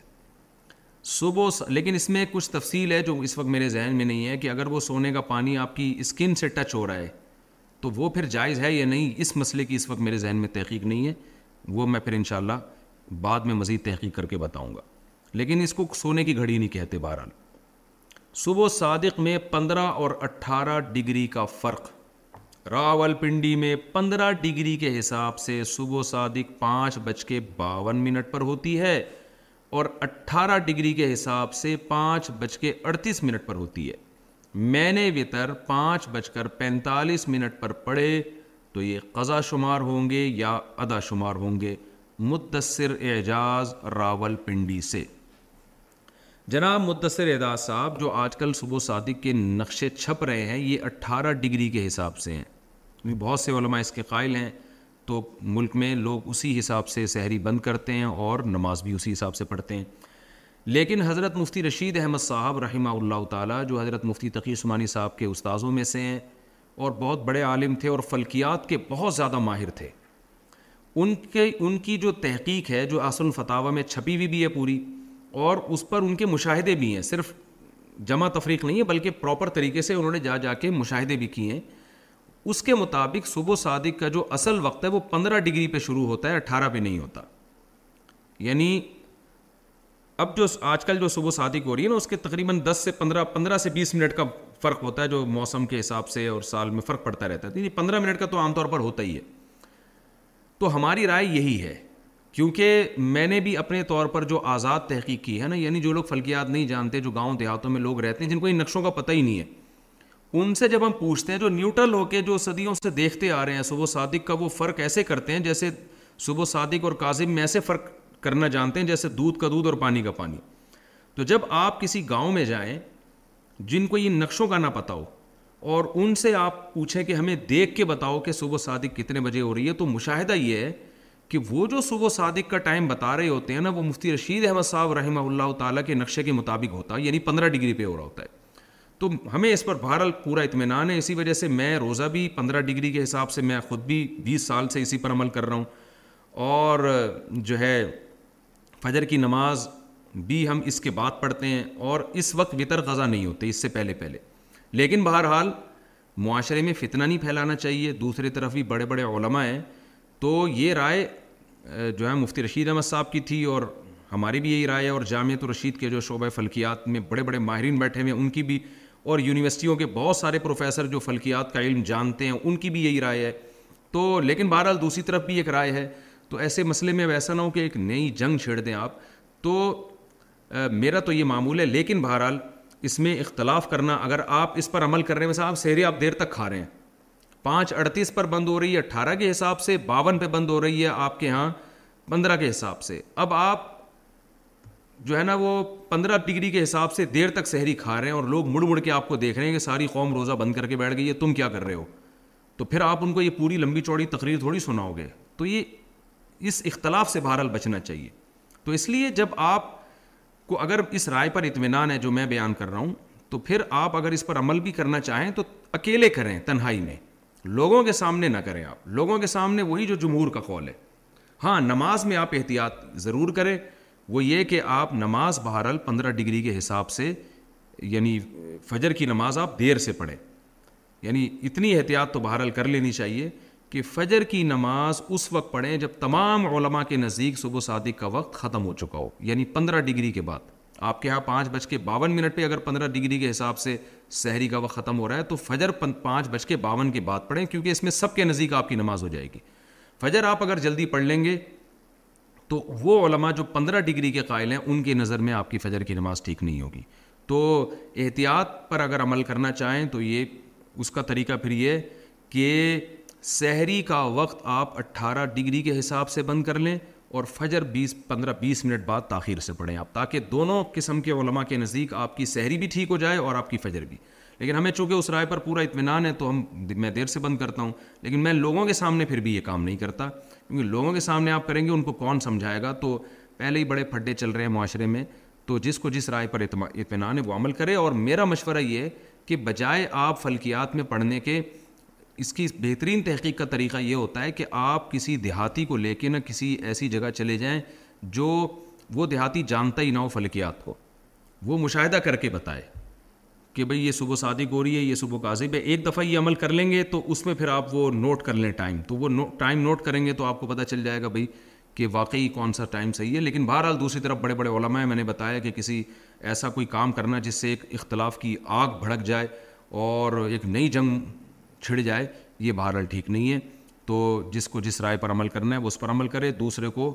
ملامت نہ کرے اور اپنی رائے دوسرے پہ ٹھونسے نہیں ٹھونسے نہیں کہ نہیں یہی رائے صحیح ہے اسی پر عمل کرو تو دونوں کے پاس اپنے اپنے دلائل ہیں غیبت کرنا کب جائز ہے غیبت کن صورتوں میں کرنا جائز ہے بھائی غیبت چند صورتوں میں جائز ہے ایک صورت تو یہ ہے کہ کوئی آپ پر ظلم کر رہا ہو اور آپ انتقام نہ لے سکتے ہو تو اپنا دکھڑا کسی کو سنا سکتے ہیں کہ یار یہ دیکھو میرے ساتھ بندہ کر کے رہا ہے کیونکہ دکھڑا سنانے پر بھی اگر آپ پر پابندی ہوگی تو آپ تو گھٹ گھٹ کے مر جائیں گے اگلا زیادتی کر رہا ہے نہ آپ پولیس کو بتا سکتے ہیں تو کم از کم اتنا تو ہے نا کہ اپنا غم ہلکا کرنے کے لیے کسی دوسرے کو بتایا کہ یہ بندہ دیکھو کیا کر رہا ہے اس صورت میں غیبت جائز ہے دوسرا غیبت اس صورت میں بھی جائز ہے کہ اگر آپ کو پتہ ہے کہ فلاں آدمی کا فلاں سے معاملات چل رہے ہیں یا تو پیسوں کا معاملہ ہے یا کوئی رشتوں کا معاملہ چل رہا ہے نکاح وغیرہ کا آپ کو پتہ ہے وہ بندہ ٹھیک نہیں ہے اگر میں نے اس کا راز فلاں مخصوص لوگوں کے سامنے فاش نہیں کیا تو یہ جن سے شادی ہو رہی ہے یا جن سے خرید و فروغ کا معاملہ ہو رہا ہے ان کو نقصان ہوگا تو اسپیسیفک اس آدمی کو جا کے بتانا جائز ہے مثلا کسی خاتون کا رشتہ ہو رہا ہے کسی آدمی سے آپ کو پتہ ہے وہ بندہ دو نمبر ہے وہ صحیح آدمی نہیں ہے تو آپ اس خاتون کو یا اس کے والدین کو بتا سکتے ہیں کہ یہ جس سے آپ اپنی بیٹی کی شادی کر رہے ہیں یہ بندہ دو نمبر ہے یہ اس کے یہ واقعات ہیں تو یہ غیبت نہیں کہلائے گی لیکن یہ صرف اسی کو بتایا جائے ایسا نہ پورے محلے میں ڈھنڈورا پیٹنا شروع کر دیں آپ اسی طرح کوئی آدمی کسی سے وہ پیسے دے رہا ہے پیسے دے رہا ہے تو آپ کو یہ خطرہ ہے کہ بھائی جو جس کو پیسے دیے جا رہے ہیں نا یہ نالائق آدمی یہ پہلے لوگوں کے پیسے لے کے بھاگا ہوا ہے تو قرضہ دینے والے کو آپ بتا سکتے ہیں یہ بندہ فراڈی ہے اس سے آپ پیسوں کا لین دین نہ کریں آپ اعتکاف میں نہانا اور وضو خانے میں باتیں کرنا کیا اعتکاف میں نہا سکتے ہیں اور وضو خانے میں باتیں کر سکتے ہیں عماد ملک انڈیا سے اعتکاف میں غسل جب تک فرض نہ ہو تو نہا نہیں سکتے یعنی مسجد سے باہر نکل کے البتہ جمعے کے غسل کے بارے میں بڑا مشہور اختلاف چل رہا ہے بہت شدید گرمی ہو تو بعض علماء اس کی گنجائش دیتے ہیں کہ جمعے کے دن آپ غسل کر سکتے ہیں لیکن بہرحال اس میں پھر بھی جب تک کسی باقاعدہ ادارے سے فتویٰ نہ ہو تو یہ ایک رائے ہی ہے یہ تو بعض علماء گنجائش دیتے ہیں کہ جمعے کے دن گرمی ہو اور پسینہ زیادہ آ رہا ہو تو باہر جا کے بھی غسل کیا جا سکتا ہے لیکن پھر بھی اگر آپ بہتر یہ ہے کہ کسی ادارے سے باقاعدہ پراپر فتویٰ لے لیں ہاں مسجد کے اندر ہی کوئی ٹب وغیرہ رکھ کے اس میں نہا سکتے ہیں وہ کوئی گناہ نہیں ہے بشرط ہے کہ مسجد خراب نہ ہو مسجد میں چھینٹے نہ جائیں وہ اس کی طہارت کا پورا اہتمام ہو رہا مسئلہ کہ وضو خانے میں باتیں کرنا تو اعتکاف کے دوران وضو کے دوران تو آپ باتیں کر سکتے ہیں وضو سے پہلے یا وضو کے بعد باتیں نہیں کر سکتے کیونکہ جب آپ وضو خانے میں آ کے بیٹھے تو آپ پر لازم تھا کہ آپ فوراً وضو کریں اور فوراً مسجد کی طرف جائیں آپ آگے بیٹھ گئے اور باتیں شروع کر دیں تو یہ جو آپ نے ٹائم مسجد سے باہر گزارا ہے نا اور اس میں آپ وضو نہیں کر رہے اس دوران تو یہ ٹائم غیر ضروری ہو گیا اس کی وجہ سے آپ کا اعتکاف ٹوٹ جائے گا ہاں وضو کرتے کرتے باتیں کر لیں آپ نے تو وہ تو کام آپ کیونکہ وضو میں مشغول ہیں اس لیے اس سے اعتکاف نہیں ٹوٹے گا باقی یہ الگ بات ہے وضو کے دوران باتیں کرنا ایک اچھا کام نہیں ہے ناپسندیدہ کام ہے اس سے اجتناب کرنا چاہیے اسی سے یہ جو اعتکاف کے دوران واش روم لوگ جاتے ہیں نا تو واش روم جاتے جاتے آپ جتنی مرضی باتیں کر لیں واش روم جب تک آپ یوز کر رہے ہیں اس دوران آپ جتنی چاہے باتیں کر لیں کرتے نہیں ہیں لوگ لیکن بعض لوگوں کو شوق ہوتا ہے وہ وہاں بیٹھ کے بھی موبائل پہ باتیں کر رہے ہوتے ہیں تو اچھا کام نہیں ہے لیکن اس سے اعتکاف نہیں ٹوٹے گا کیونکہ آپ باتوں کی وجہ سے مسجد سے باہر نہیں ہو بلکہ جو جس شرح حاجت کے لیے آپ گئے ہو آپ اس حاجت میں مشغول ہیں اس دوران آپ بے شک باتیں کرتے رہیں یا واش روم کے انتظار میں آپ باہر کھڑے ہوئے ہیں اس دوران اب اگر آپ باتیں کر لیں تو یہ بھی ٹھیک ہے کیونکہ آپ باتیں کے لیے نہیں کھڑے ہوئے آپ تو واش روم کے انتظار میں باہر کھڑے ہوئے ہیں تو اس سے اعتکاف نہیں ٹوٹے گا تو لوگ یہ بھی آپ کہہ رہے ہوں گے کہ مفتی صاحب کیسی باتیں کر رہے ہیں واش روم کے اندر بیٹھ کے باتیں لوگ کر رہے ہوتے ہیں سگریٹ پی رہے ہوتے ہیں واش روم میں جا کے اللہ تعالیٰ ہدایت دے بہرحال اس سے اعتکاف نہیں ٹوٹے گا کیونکہ آپ نے یعنی جو ٹائم آپ کا گزر رہا ہے وہ کسی شرعی ضرورت میں گزر رہا ہے اور باتیں اس دوران ضمن ہو رہی ہیں وحدت الوجود کی کیا حقیقت ہے محمد رضوان صاحب کو اس سے وحدت الوجود کی حقیقت قرآن و حدیث کی روشنی میں ارشاد فرما دیں وحدت الوجود کسے کہتے ہیں اور اس بارے میں کیا عقیدہ ہونا چاہیے یہ صوفیہ کرام کی ایک اصطلاح ہے وحدت الوجود اس کا مطلب کیا ہے اس بحث میں پڑھنے کی اس لیے ضرورت نہیں ہے کہ اس کا عملی زندگی سے کوئی تعلق نہیں ہے البتہ اتنا ضرور ہے کہ اس کا وہ مطلب نہیں ہے جو عام طور پہ لوگ بیان کر کے صوفیہ کرام پہ شرک اور کفر کے فتوے لگا دیتے ہیں اور جو اس لفظ سے سمجھ میں آ رہا ہے وحدت الوجود کا لفظی ترجمہ تو یہ کہ تمام وجود ختم اور بہت سے لوگ نا صوفیہ کرام پہ اعتراض کرتے ہیں کہ یہ وحدت الوجود کے قائل ہیں یعنی یہ اس کے قائل ہیں کہ اللہ کے علاوہ دنیا میں کسی چیز کا وجود ہے ہی نہیں یا اللہ نے معاذ اللہ مخلوق میں حلول کیا ہوا ہے تو یہ عقیدہ سو فیصد شرک ہے کفر ہے قرآن و سنت کے منافی ہے لیکن صوفیہ کرام جب وحدت الوجود کا لفظ استعمال کرتے ہیں تو ان کا یہ عقیدہ نہیں ہوتا تو اس لیے ان پر یہ شرک اور کفر کا فتویٰ لگانا جائز نہیں ہے باقی ان کا کیا ہوتا ہے اس میں بحث میں اس لیے پڑھنے کی ضرورت نہیں ہے کہ میں اس پر ایک کوئی چیز ریکارڈ کرواؤں گا پھر اس کا جواب آئے گا پھر اس کا جواب آئے گا پھر اس کا جواب آئے گا تو ایک چیز کا آپ کی عملی زندگی سے تعلق ہی نہیں ہے آپ نے کیا کرنا ہے آپ سے نہ الوجود کے بارے میں سوال ہوگا ہمارا یہ عقیدہ ہے کہ اللہ عرش پر ہے اپنے مخلوق سے بالکل جدا اور ممتاز ہے اور مخلوق اللہ سے ہٹ کر ایک الگ شے ہے نہ اللہ مخلوق میں حلول کیا ہوا ہے نہ اللہ اور مخلوق کا وجود ایک ہی چیز کے دو نام ہیں یہ سب گمراہی والی باتیں ہیں ہمیں سیدھا سیدھا جو قرآن و سنت نے عقائد بیان کیے ہم اس کو فالو کریں گے اور ان اصطلاحات میں پڑھنے کی ضرورت نہیں ہے نبی صلی اللہ علیہ وسلم نے فرمایا من حسنی اسلام المر ترک مالا یعنی انسان کے اسلام کی اچھائی میں یہ بات داخل ہے کہ وہ لا یعنی چیزوں کو ترک کر دے رائے یہ مسئلہ کہ پھر صوفیہ نے یہ کیوں کیا ہے تو یہ صوفیہ کرام کا ہیڈک ہے یہ ہمارا ہیڈک نہیں ہے البتہ جب تک آپ کو کسی عقیدے کی صوفیہ کرام کے بارے میں پتہ نہ ہو کہ ان کا اس سے مراد کیا تھی اس وقت تک ان پہ کفر کے فتوے لگانا گمرائی کے فتوے لگانا یہ جائز نہیں ہے تو ان کی طرف جو عقیدے کی نسبت کی جاتی ہے نا وہ نسبت سے وہ بری ہے وہ نہیں مانتے اس کو وہ اس کا کچھ اور مطلب بیان کرتے ہیں اور لوگ جو فتویٰ لگاتے ہیں وہ الوجود کا لفظی ترجمہ دیکھ کے وہ یہ کہتے ہیں صوفیہ کے عقیدہ تھا کہ اللہ انسانوں میں غلول کیے ہوئے ایسا عقیدہ نہیں تھا اور اگر کسی کا ایسا عقیدہ تھا تو وہ گمراہ ہے وہ وہ ٹھیک نہیں ہے پھر دعائے قنوت کی جگہ سورہ اخلاص پڑھنا کیا وطر میں دعا قنوت کے بجائے سورہ اخلاص تین بار پڑھ سکتے ہیں محمد عادل انڈیا سے بالکل نہیں پڑھ سکتے اس لیے کہ دعا پڑھنا واجب ہے سورہ اخلاص تو قرآن کی تلاوت ہے اگر کسی نے جان کر ایسا کیا تو نماز دوبارہ پڑھنی پڑے گی بھولے سے ایسا کیا ہے تو سدا صاحب کرنا پڑے گا اگر دعائے قنوت یاد نہیں ہے تو کوئی اور دعا پڑھ لیں رب نہ پڑھ لیں رب فرلی پڑھ لیں کوئی بھی دعا پڑھ لیں رب جلی مقیم الصلاحی والی پڑھ لیں والد کی کمائی حرام ہو تو کیا اس کی بیٹی کو رشتہ بھیجا جا سکتا ہے سکندر خان پشاور اگر ایک شخص حرام کماتا ہے اس کا کھانا پینا اور گھر سب حرام کا ہو تو کیا ایسے شخص کی بیٹی کو نکاح کا پیغام بھیجنا شرن جائز ہے دیکھیں نکاح تو اس سے کیا جا سکتا ہے ان کی بیٹی سے لیکن مسئلہ یہ ہے کہ نکاح کے بعد آپ اپنے سسرال جائیں گے کیسے ان کا کھانا کیسے کھائیں گے وہ تو سارا حرام سے بنا ہوا ہے تو پھر آپ جب حرام سے اجتناب کریں گے ان کے گھر نہیں جائیں گے تو پھڈے ہوں گے وہ بولیں گے یار ہم تمہارے سسر ہیں تم ہمارے گھر نہیں آتے تو نکاح جائز ہے لیکن ان چیزوں سے بچنا واجب ہے تو اگر آپ یہ سمجھتے ہیں کہ میں نکاح کر کے اپنی بیوی کو اپنے گھر میں رکھوں گا اور میں حرام سے بچتا رہوں گا میں سسر کے ہاں نہ حرام گھر استعمال کروں گا نہ ان کا حرام کھانا تو پھر آپ کے لیے جائز ہے اور اگر آپ یہ سمجھتے ہیں کہ میں اس شادی کرنے کے بعد اپنے آپ کو حرام سے بچا نہیں سکتا پھر آپ کو چاہیے کہ اس سے اجتناب کرے آپ نو مسلم کے لیے ختنہ کرانے کا حکم میں نے دو مہینے پہلے اسلام قبول کیا میں ختنہ کرانا چاہتا ہوں کئی لوگ مجھے منع کرتے ہیں اور کئی لوگ اس کے بارے میں سپورٹ کرتے ہیں اس سلسلے میں مجھے کیا کرنا چاہیے محمد علی انڈیا سے سب سے پہلے تو محمد علی بھائی بہت بہت آپ کو مبارک ہو اور اللہ نے آپ پر اتنا بڑا احسان اور انعام کیا ہے کہ آپ تصور نہیں کر سکتے کیونکہ آپ کو اس کا موت کے بعد اندازہ ہوگا کہ کتنی بڑی گمراہی سے تباہی سے جہنم کی آگ سے اللہ نے آپ کو بچایا قرآن مجید صحابہ کے بارے میں کہتا ہے وکن کن تم اعلیٰ شفا من حفرت قدا قدما کہ تم لوگ شرک کی وجہ سے جہنم کی آگ کے کنارے کھڑے ہوئے تھے یعنی مرتے ہی تم نے آگ میں جانا تھا تو اللہ نے محمد صلی اللہ علیہ وسلم کے ذریعے تم پر احسان کر کے تمہیں بت پرستی سے نکال دیا پتھر کے بنے ہوئے بتوں کی عبادت سے نکال کے تمہیں اس آگ سے بچا لیا حالانکہ تم بالکل کنارے تک پہنچ چکے تھے تو آپ بھی اگر ہندو تھے بظاہر ایسا ہی لگتا ہے کہ آپ انڈیا میں ہیں یا عیسائی تھے تو ہندو تھے تو پھر تو پتھروں کی بنے ہوئے بتوں کو اللہ کے ساتھ شریک کر رہے تھے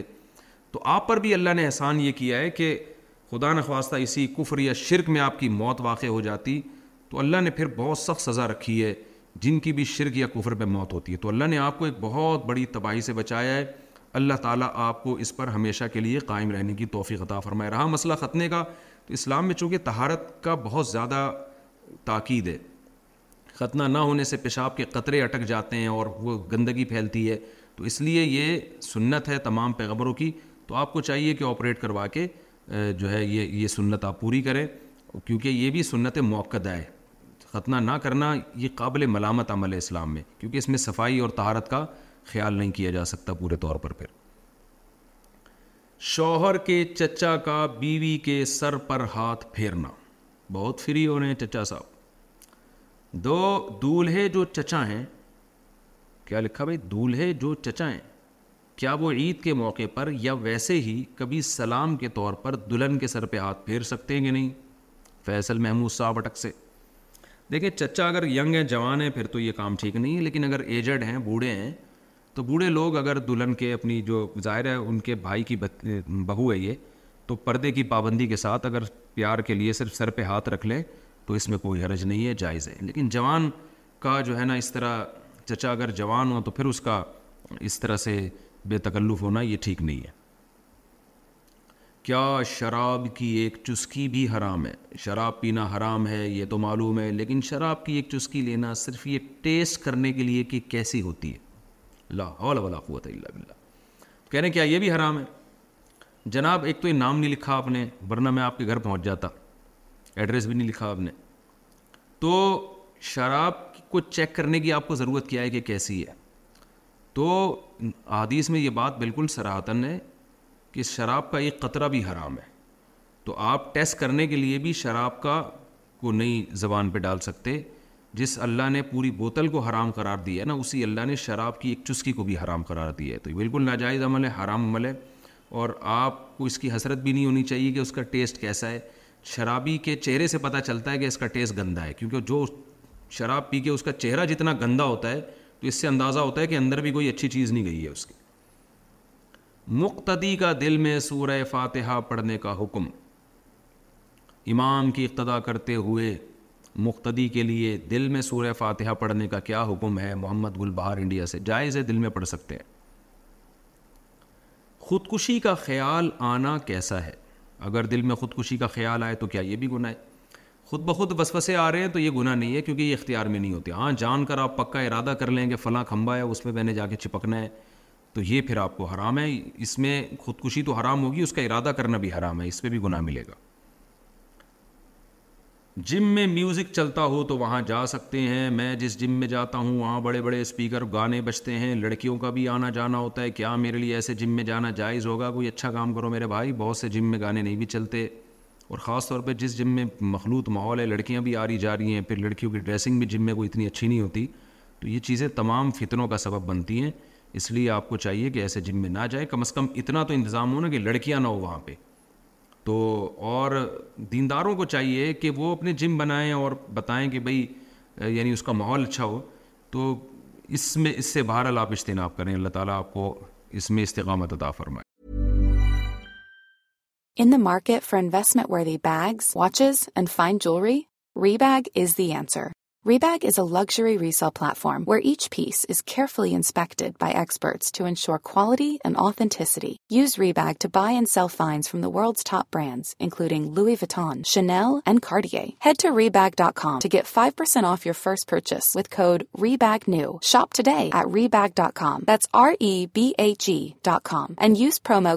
review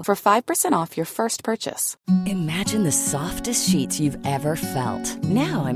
getting even softer over time. That's what you'll feel with Bowl and Branch's organic cotton sheets. In a recent customer survey, 96%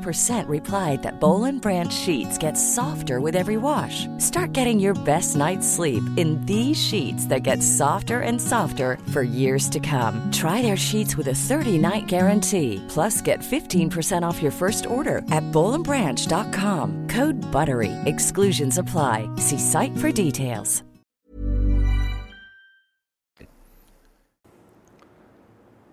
خواتین کی تراوی کا افضل طریقہ عورتوں کے لیے باہر جا کر با جماعت تراوی پڑھنا زیادہ افضل ہے یا گھر میں پڑھنا افضل ہے نام نہیں لکھا انہوں نے جی گھر میں پڑھنا افضل ہے شوہر روزے سے روکے تو بیوی کیا کرے واٹ شوڈ وائف ڈو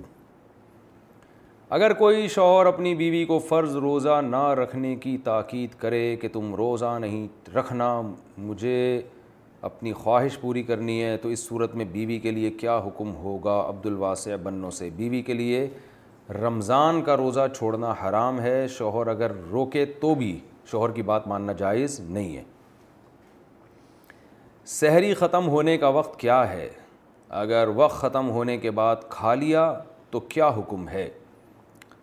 سحری کا ٹائم ختم ہو گیا تھا مگر پتہ ہی نہیں چلا اور پانی پی لیا تو روزہ ہو جائے گا یا نہیں ہوگا نیز انتہائے سحر کا وقت اذان فجر ہے یا اس سے پہلے ہے محمد زاہد فاروقی مان صحرا سے دیکھیے بھولے سے کھانا کھانا یا بھولے سے پانی پینا اس سے روزہ نہیں ٹوٹتا البتہ غلطی سے کھانا یا غلطی سے پینا اس سے روزہ ٹوٹ جاتا ہے آپ یہ سمجھے تھے کہ سحری کا وقت ختم نہیں ہوا اور آپ کھاتے رہے پیتے رہے بعد میں دیکھا کہ بھائی وقت تو پانچ منٹ پہلے دس منٹ پہلے ختم ہو چکا تھا تو یہ آپ نے بھولے سے نہیں کھایا غلط فہمی میں کھایا ہے تو اس سے آپ کا روزہ ٹوٹ جائے گا اس لیے کہ آپ کو ٹائم دیکھنے میں غلطی ہوئی ہے تو اسی طرح کوئی افطار پہ ٹائم دیکھا وہ سمجھا کہ غروب ہو گیا ہے سورج اور کھا لیا پتہ چلا سورج تو غروب ہی نہیں ہوا تھا تو یہ بھی بھولے سے روزہ نہیں کھایا روزہ تو اس کو یاد ہے تو یہ غلط غلطی ہوئی ہے تو غلطی سے روزہ ٹوٹ جاتا ہے البتہ اس میں صرف قضا لازم ہوگی کفارہ لازم نہیں ہوگا رہا یہ مسئلہ کہ اذان کے وقت تک کھا پی سکتے ہیں تو دیکھیں اذان کا اعتبار اس لیے نہیں ہے کہ اذانیں تو کبھی ٹائم سے پہلے ہوتی ہیں کبھی بعد میں ہوتی ہیں تو انتہائی سحر کا جو نقشہ ہے نا وہ اپنے پاس رکھیں آج کل تو application download download ہو جاتی ہیں موبائل میں ان سے دیکھ لیں کہ آپ کے علاقے میں سحری کا وقت کس وقت ختم ہو رہا ہے تو اس اس وقت تک آپ کھا سکتے ہیں اس کے بعد نہیں چاہے اذان پہلے ہو یا بعد میں ہو پلاٹ کس نیت سے خریدیں تو زکوٰۃ فرض ہوگی پلاٹ گھر بنانے کی نیت سے خریدا ہے نفع بیچنے کی نیت سے نہیں البتہ یہ نیت ہے کہ کسی اور جگہ اس سے زیادہ مناسب پلاٹ ملا تو اس کو بیچ کر اس نئے پلاٹ کو خرید لوں گا اس نیت کی بنا پر زکوٰۃ کا کیا حکم ہے احمد جان چار صدا سے احمد جان آپ نے اگر پلاٹ خریدا بیچنے کے لیے اور یہ پکی نیت تھی کنفیوژن نہیں تھی کہ دیکھیں گے ہو سکا اسی پہ گھر بنا لوں گا ہو سکا تو اس کو بیچ کے کوئی دوسرا نیا پلاٹ لے کے گھر بنا لوں گا اگر یہ تردد ہے تو اس پلاٹ پر زکوٰۃ نہیں ہے اگر آپ نے خریدا خریدتے وقت پکی ڈھکی نیت تھی بیچوں گا چاہے وہ گھر بنانے ہی کے لیے بیچوں گا یا دوسرا گھر دوسرا پلاٹ خریدنے کے لیے بیچوں گا کچھ بھی ہو لیکن بیچنے کی نیت سے اگر خریدا اور وہ نیت ابھی تک باقی ہے اس میں تبدیلی نہیں ہوئی ہے تو پھر ایسے پلاٹ پر زکوٰۃ واجب ہوگی ورنہ نہیں ہوگی پراپرٹی پر زکوٰۃ کے لیے سال گزرنا ضروری ہے ایک شخص جو زکوٰۃ دینے والا ہو زکوٰۃ کی تاریخ سے کچھ مہینے پہلے اس نے پراپرٹی خریدی ہو تو کیا وہ اس پراپرٹی کو زکوٰۃ زکوٰۃ بھی اس پراپرٹی کی زکوٰۃ بھی ساتھ میں ادا کرے گا یا ایک سال انتظار کر کے پھر اس کی زکوٰۃ دے گا فیصل صاحب نے یو کے سے یہ مسئلہ پوچھا ہے جناب پراپرٹی اگر آپ نے بیچنے کے لیے خریدی ہے تو اس پراپرٹی پہ زکوٰۃ ہے بیچنے کے لیے اگر نہیں خریدی تو اس پر زکوٰۃ نہیں ہے اب آپ کی زکوٰۃ کی ایک تاریخ تھی جس میں آپ زکوٰۃ نکالا کرتے تھے آپ صاحب نصاب تھے فار ایگزامپل فسٹ رمضان کو آپ زکوٰۃ دیتے ہیں ایک مثال دے رہا ہوں میں کہ آپ فس پچھلے سال فس رمضان کو آپ صاحب نصاب بنے تھے اب اس سال فس رمضان کو آپ نے زکوٰۃ دینی ہے تو اس میں یہ نہیں دیکھا جائے گا کہ ہر ہر چیز پہ سال گزرے فس رمضان سے پہلے اگر ایک دن پہلے بھی آپ نے پراپرٹی خریدی بیچنے کے لیے تو فس رمضان کو آپ کو اس پراپرٹی کی بھی زکوٰۃ دینی پڑے گی اس پراپرٹی پہ الگ سے سال گزرنا ضروری نہیں ہے بس اتنا کافی ہے کہ صاحب نصاب بنے ہوئے آپ کو سال ہو جائے اور اس تاریخ سے ایک دن پہلے اگر آپ نے کوئی پیسے خرچ کر دیے تو ان کی زکوٰۃ ساخت ہو گئی تو اسپیسیفک وہ تاریخ دیکھی جاتی ہے جس تاریخ پر آپ پر زکوٰۃ پچھلے سال واجب ہوئی تھی تو اب ہر سال اسی تاریخ کو آپ نے زکوٰۃ کا حساب کرنا ہے ایک دن پہلے جو چیزیں آئیں یا اسی دن آئیں ان پہ بھی زکوٰۃ واجب ہے اور جو ایک دن پہلے چلی گئیں ان پہ زکوٰۃ ساخت ہو گئی تو ہر ہر چیز پہ سال گزرنا ضروری نہیں ہے اور اس کا حساب رکھنا ممکن بھی نہیں ہے پیسے تو آتے جاتے رہتے ہیں آدمی کب سوچ کتنا سوچے گا کہ یہ والا نوٹ میرے پاس پچھلے سال سے ماں فیڈ کراتی ہو تو روزہ فرض ہوگا دودھ پلاتی ماں جس کا بچہ دو مہینے کا ہو وہ روزہ رکھے گی یا نہیں جمشید خان لکی مروز سے جناب فیڈ کرانے والی خاتون پر بھی روزہ فرض ہے اصل حکم تو یہی ہے رہا یہ مسئلہ کہ دودھ کم پیدا ہوتا ہے بعض دفعہ تو بھائی آپ کے پاس غروب آفتاب سے لے کے صبح سحری تک آپ نان اسٹاپ کھائیں اس میں انسان اتنا کھا سکتا ہے کہ وہ سارا دن چل سکتا ہے تھوڑی بہت تو ظاہر ہے ٹینشن ہوتی ہے لیکن رمضان تو نام ہی مجاہدے کا ہے تو اس لیے فیڈ کرانے والی عورتیں یا جو خواتین پریگننسی میں ہوتی ہیں ان سب پہ روزہ فرض ہے ہاں اگر کوئی خاتون ایسی ہے کہ پریگنینسی میں واقعی وہ روزہ رکھنے سے بیمار ہو رہی ہے تو اس کے لیے روزہ چھوڑنا جائز ہے کیونکہ بیمار کو اللہ نے روزہ چھوڑنے کی اجازت دی ہے اسی طرح کوئی فیڈ کرانے والی عورتیں کوئی کوئی خاتون اتنی کمزور ہیں کہ وہ اگر رات کو طبیعت سے کھا پی بھی لیں پھر بھی دن میں اگر ان کو یہ خطرہ ہے کہ ہم نے روزہ رکھا تو دودھ پیدا نہیں ہوگا اور اس سے بچے کا نقصان ہوگا تو وہ خود فیصلہ کریں اور اللہ کو حاضر ناظر جان کے رمضان کی اہمیت بھی سامنے رکھیں کہ فرض روزہ ہے بلا عذر چھوڑنا جائز نہیں ہے تو اگر ان کا ان کو غالب گمان ہے کہ نہیں جی تجربہ کر کے دیکھ لیا کہ بچے کو نقصان ہوتا ہے اس سے یا بچے کے بیمار ہونے کا خطرہ ہے تو پھر ایسی صورت میں ان کے لیے روزہ چھوڑنا جائز ہے بعد میں قضا کریں وہ ایک گھر میں دو خواتین کا اعتکاف کیا دو عورتیں ایک گھر میں اکٹھے اعتکاف کر سکتی ہیں توحید خان جی جب مسجد میں پورے محلے کا مرد ایک مسجد میں اعتکاف کر سکتے ہیں تو گھر کے ایک کمرے میں ایک سے زیادہ خواتین بھی اعتکاف کر سکتی ہیں لیکن جب ایک سے زیادہ خواتین اعتکاف کریں گی تو خواتین پھر عبادت پتہ نہیں پورے طور پہ کر سکیں نہ کر سکیں ویسے تو جو خواتین میرا اس وقت بیان سن رہی ہیں وہ سب ماشاء اللہ چھ بھی اگر ایک کمرے میں بیٹھ جائیں گی تو بہت زیادہ اعتکاف میں دلچسپی لیں گی اور باتیں بالکل بھی نہیں کریں گی لیکن عام طور پر ایسا ہوتا نہیں ہے وہ پھر باتوں میں ٹائم زیادہ ضائع ہوتا ہے لیکن بہرحال یہ جائز ہے اور اس میں کوئی گناہ نہیں ہے ہو سکتا ہے اعتکاف کون سی الٹی سے روزہ ٹوٹتا ہے اگر روزے میں کھلی ڈکار کے ساتھ ذرا سی الٹی آ جائے اور وہ نہ چاہتے ہوئے بھی واپس چلی جائے یعنی الٹی نہ الٹی نہیں چاہ رہی کہ واپس جائے اچھا یعنی یہ خود نہیں چاہتے کہ واپس جائے بہرحال کہہ رہے ہیں کہ نہ چاہتے ہوئے بھی واپس اندر چلی جائے دیکھیں الٹی کا تو مطلب یہ ہے کہ الٹی ہے نا تو واپس جائے گی تو وہ تو پھر سیدھی ہو جائے گی وہ الٹی رہے گی نہیں تو خیر پوچھتے ہیں کہ کیا اس سے روزہ ٹوٹ جائے گا محمد عمیر لاہور سے یہ جو شہری کے بعد ڈکاریں بعض لوگوں کو آتی ہیں پھر وہ ابکائیاں آتی ہیں وہ ابکائی واپس چلی جاتی ہے اس سے روزے پہ کوئی فرق نہیں پڑتا البتہ یہ اس کی علامت ہے کہ آپ نے سحری میں طبیعت سے پھوڑا ہے اس سے صحت بہرحال آپ کی خراب ہوگی تو اتنا نہیں پھوڑنا چاہیے کہ جس سے یہ ڈکاریں اس ٹائپ کی آئیں اور واپس جائیں البتہ روزے میں اگر منہ بھر کے الٹی ہوئی ہے منہ بھر کے الٹی کا مطلب ہوتا ہے اتنا منہ بھر گیا کہ منہ سے روکنا اس کو مشکل ہے منہ میں روکنا اس کو تو ایسی الٹی اگر ریورس ہو جائے گی تو روزہ ٹوٹ جائے گا اسی طرح آپ نے جان کر منہ بھر کے الٹی کر دی حلق میں انگلی ڈال کے اور الٹی بھی بھرپور کی ہے تو بھی روزہ ٹوٹ جاتا ہے تھوڑی سی الٹی سے روزہ نہیں ٹوٹتا اور تھوڑی سی الٹی واپس بھی چلی جائے تو اس سے بھی روزہ نہیں ٹوٹتا چھوٹی بچی بالغ ہو جائے تو کیا روزہ فرض ہو جائے گا میری بچی دس سال کی ہے اور بالغ ہو چکی ہے کیا اس پر روزہ فرض ہے اگر نہیں تو کس عمر سے فرض ہوگا عبداللہ صاحب دہلی سے بچی کی بالغ ہونے کی کم سے کم عمر نو سال ہے نو سال میں بھی بچی کو مینسز آ سکتے ہیں وہ بالغ ہو سکتی ہے لیکن عام طور پہ تیرہ سال کی عمر میں ہوتی ہیں اگر آپ کی بچی دس سال کی ہے اور بالغ ہو گئی یعنی اس کو مینسز آنا شروع ہو گئے ہیں تو اس پہ روزہ فرض ہو چکا ہے اب روزہ چھوڑنا اس کے لیے گناہ کبیرہ ہے رمضان کا روزہ روزہ رکھ کر دن بھر سوتے رہنا اگر ہم روزے کی حالت میں سارا دن سوئے ہوئے ہیں صرف نماز کے وقت اٹھ کر نماز پڑھتے ہیں تو کیا یہ صحیح ہے فہیم نواب شکارپور سے فہیم بھائی سارا دن سوتے رہنا اچھے بچوں کا کام نہیں ہے آپ نے وہ پڑھا ہوگا نا اٹھو بیٹا آنکھیں کھولو بستر چھوڑو اور منہ دھو لو وہ نظم ذرا دوبارہ پڑھ لیں آپ اتنا سونا ٹھیک نہیں ہے وقت کا کھونا ٹھیک نہیں وقت کا کھونا ٹھیک نہیں ہے سورج نکلا تارے بھاگے دنیا سوری مجھے بچپن میں پڑھی تھی تیسری کلاس میں تیسری یا چوتھی میں سورج نکلا تارے بھاگے دنیا والے سارے جاگے تو آپ کو بھی چاہیے کہ دن میں کچھ کام وام کر لیا کریں بہرحال اگر کوئی سارا دن سوتے ہوئے گزار دیتا ہے تو روزہ پھر بھی ہو جاتا ہے اور گناہ نہیں ملے گا گناہ جب ملے گا جب سونے کی وجہ سے اللہ یا مخلوق کے حقوق میں کوئی کوتا ہی کر رہا ہو بہرحال یہ ویسے بذات خود اچھا کام ہے نہیں سارا دن سوتے رہنا صحت کے لیے بھی نقصان دہ لیکن روزے پہ کوئی اثر نہیں پڑتا روزے کا ثواب انشاءاللہ آپ کو پورا پورا ملے گا لیکن ویسے آپ کو چاہیے کہ جاگیں اور آپ اس میں تلاوت کریں نماز پڑھیں نوافل پڑھیں اور کوئی دوسرا کام کریں تو یہ بہتر ہے لیکن روزہ بھارل سوتے میں بھی ہو جاتا ہے روزے کے دوران پب جی گیم کھیلنا کچھ لوگ روزے میں سارا دن پب جی گیم کھیلنے میں گزارتے ہیں کیا یہ صحیح ہے فہیم نواب شکارپور سے فہیم بھائی اس سے اچھے تو وہ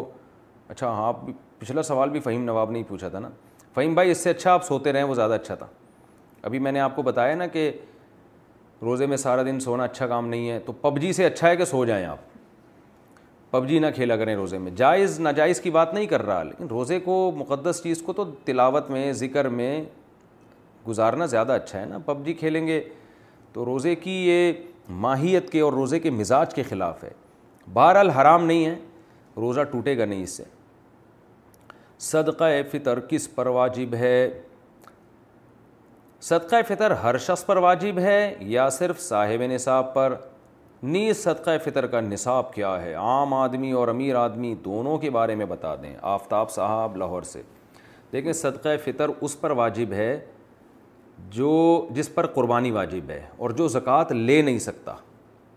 یعنی جس پہ زکوٰۃ واجب ہے اس پہ تو بہرحال صدقہ فطر واجب ہے یعنی تین قسم کے لوگ ہوتے ہیں ایک مالدار ایک متوسط اور ایک غریب مالدار جس پر زکوٰۃ دینا واجب ہو متوسط جس پہ زکوٰۃ دینا واجب تو نہ ہو لیکن زکوٰۃ وہ لے بھی نہ سکتا ہو اور غریب اسے کہتے ہیں جو زکوٰۃ لے سکتا ہو تو یہ جو متوسط ہے نا اس پہ زکوٰۃ تو واجب نہیں ہوتی لیکن صدقہ فطر اس پہ واجب ہوتا ہے اور قربانی بھی واجب ہوتی ہے متوسط کسے کہتے ہیں یعنی درمیانہ طبقہ کسے کہتے ہیں کہ جن کے پاس پانچ چیزیں کا مجموعہ ساڑھے باون تولہ چاندی کے برابر ہو پانچ چیزیں کون کون سی سونا چاندی تجارتی مال تجارتی مال کا مطلب ہوتا ہے وہ سامان جو بیچنے کے لیے خریدا ہو آپ نے اور چوتھی چیز ہے کیش اماؤنٹ اور پانچویں چیز ہے وہ سامان جو پورے سال بھی استعمال نہ ہوتا ہو تو کسی کے پاس ایسے پانچ چیزوں میں سے پانچوں یا چاروں یا تین یا کوئی دو یا کوئی ایک چیز کا مجموعہ ساڑھے باون تولہ چاندی کے برابر ہو جاتا ہے جو میرا خیال ہے آج کل ستر اسی ہزار روپے اس کی ویلیو چل رہی ہے تو پھر ایسے شخص پہ صدقہ فطر واجب ہے مثال کے طور پر سونا اگر آپ کے پاس ہے تو سمجھ لیں صدقہ کہ قرضہ نہ ہو ایسا نہ ہو یہ چیزیں ہوں لیکن قرضہ اس سے اس سے زیادہ ہے تو پھر نہیں ہوگا تو لم سم آپ یوں اندازہ لگا سکتے ہیں کہ جس کے پاس سونا ہوتا ہے قرضہ بھی نہ ہو اس کے اوپر پہلے یہ میں بتا دوں تو سونا ہے جس کے پاس عام طور پر اس پہ صدقہ فطر واجب ہوتا ہے اگر آپ کے پاس چاندی ہے ایک وافر مقدار میں ساڑھے باون تولہ یا اس کے قریب قریب اور سونا بھی ہو اس کے ساتھ تو ابھی آپ پر صدقہ یعنی صدقہ فطر واجب ہے اگر آپ کے پاس کیش اماؤنٹ ستر اسی ہزار تک کا پڑا ہوا ہے تو بھی آپ پر صدقہ فطر واجب ہے اگر آپ کے پاس ضرورت سے زیادہ سامان اتنا پڑا ہوا ہے تجارت پہلے تجارتی مال پڑا ہوا ہے تجارتی مال کا مطلب آپ کی دکان ہے آپ نے بہت سارا سامان ڈالا ہوا ہے بیچنے کے لیے تو اکثر وہ سامان کی ویلیو ستر اسی ہزار تک ہوتی ہے یا آپ کے پاس کوئی ایسی چیز پڑی ہوئی ہے جو پورے سال استعمال نہیں ہو رہی جیسے ایک پراپرٹی ہے پلاٹ ہے وہ نہ آپ نے کرائے پر دیا ہوا ہے نہ اس پہ گھر بنا ہوا ہے آپ کا وہ ویسے ہی پڑا ہوا ہے پورے سال استعمال نہیں ہو رہا وہ تو اس پہ بھی آپ پر صد یعنی صدقہ فطر واجب ہے تو یہ لمسم ایک اندازہ ہے صدقہ فطر کا اور دینا کس کی طرف سے اپنے نابالغ بچوں کی طرف سے اپنی طرف سے اور نابالغ بچوں کی طرف سے اچھا بھائی صدقہ فطر دینے کا وقت کیا ہے کیا فطرہ رمضان کے شروع میں دے سکتے ہیں شہاب اظہار امریکہ سے جی بالکل دے سکتے ہیں عید سے پہلے پہلے دینا افضل ہے لیکن رمضان سے پہلے بھی دے سکتے ہیں روزے سے کیا تمام گناہ معاف ہو جاتے ہیں کیا رمضان میں روزہ رکھنے سے کبیرہ گناہ معاف ہو جاتے ہیں سیف اللہ پاک پتن سے دیکھیں حدیث میں جو آتا ہے نا رمضان سے گناہ معاف ہوتے ہیں اور تہجد اور قیام اللیل سے معاف ہوتے ہیں تو اس سے علماء کہتے ہیں صغیرہ گناہ مراد ہوتے ہیں کبیرہ گناہ کے بارے میں اللہ کا اصول اور ضابطہ یہ ہے کہ جب تک آپ توبہ نہیں کریں گے معاف نہیں ہوگا اللہ اپنی رحمت سے کسی کو معاف کرنا چاہے تو اللہ پہ کوئی پابندی نہیں لگا سکتا تو اس کی رحمت ہے لیکن اصول اور ضابطہ یہی ہے کہ کبیرہ گناہ جب تک توبہ نہیں کریں گے وہ معاف نہیں ہوتا البتہ رمضان میں کبیرہ گناہوں سے توبہ کی توفیق عام طور پر مل جاتی ہے اگر کوئی چاہے رمضان میں اصلاح نفس کا طریقہ رمضان المبارک میں انسان کی اصلاح کا کیا طریقہ ہونا چاہیے محمد سفیان بہت اچھا سوال کیا ہے دیکھو رمضان کا اللہ نے مقصد بتایا ہے لعلکم تتقون تاکہ تم گناہوں سے بچو تو پہلے تو اصلاح کا مفہوم آپ کے ذہن میں آنا چاہیے اصلاح کہتے کسے ہیں اصلاح کا مطلب ہوتا ہے آپ کی زندگی سے چھوٹے بڑے سارے گناہ نکل جائیں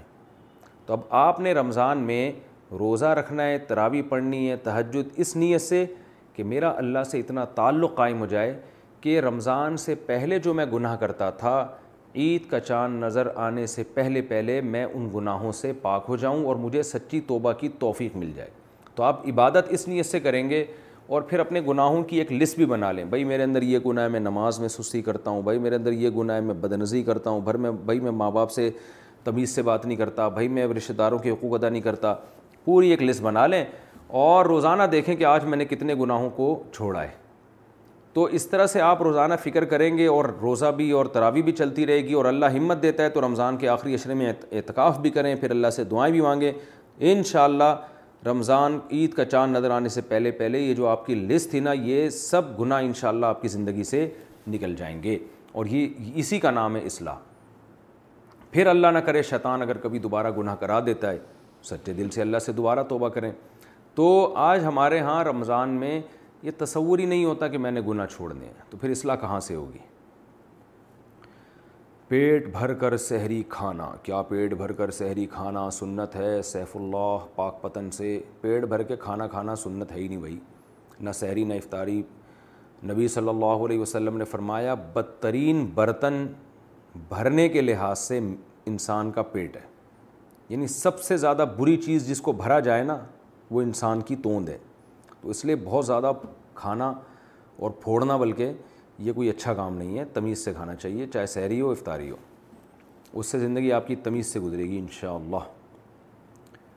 قرآن پاک پڑھتے وقت دوپٹہ اوڑھنا ضروری ہے کیا خواتین کے لیے قرآن پاک کی تلاوت کرتے ہوئے سر کو ڈھانکنا ضروری ہے نیز کیا اذان کے وقت بھی سر کو ڈھانکنا ضروری ہے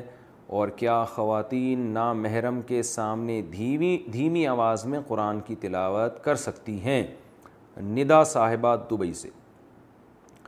دیکھیں ان میں ضروری کچھ بھی نہیں ہے لیکن یہ ادب کا تعلق ہے بے ادبی اچھا کام نہیں ہوتا جب آپ قرآن کی تلاوت کریں تو سر کو ڈھانپیں کیونکہ عورت کے لیے سر کا پردہ یہ بہت ضروری ہے تو نماز قرآن کی تلاوت میں آپ کا پراپر ڈریس نہ ہو یہ تو ایک بے ادبی میں آئے گا یہ تو اس لیے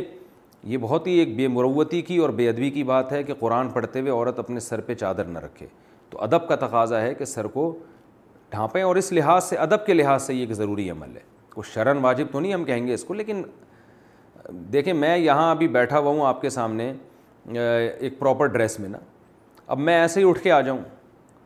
تو ضرور فرض واجب تو نہیں ہے میں بال میرے بکھرے ہوئے ہوں اور ادھر ادھر گئے ہوئے ہوں اور جناب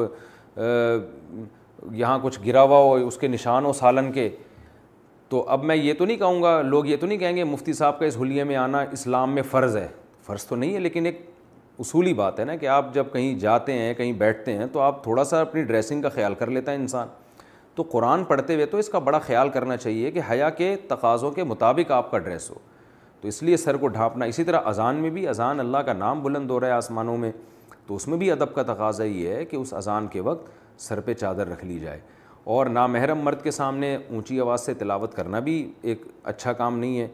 یہ بھی شریعت میں ناپسندیدہ ہے تو اس لیے بالکل خاموشی سے تلاوت کرنی چاہیے تلاوت کے دوران بات چیت کرنا دوبارہ تلاوت کیسے شروع کریں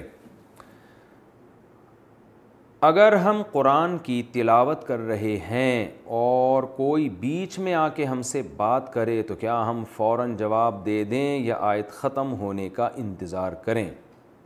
نیز کیا دوبارہ تلاوت کرتے وقت اعوذ باللہ بسم اللہ پڑھنا چاہیے یا ڈائریکٹ شروع کر دینی چاہیے عاقف صاحبان مہاراشٹر سے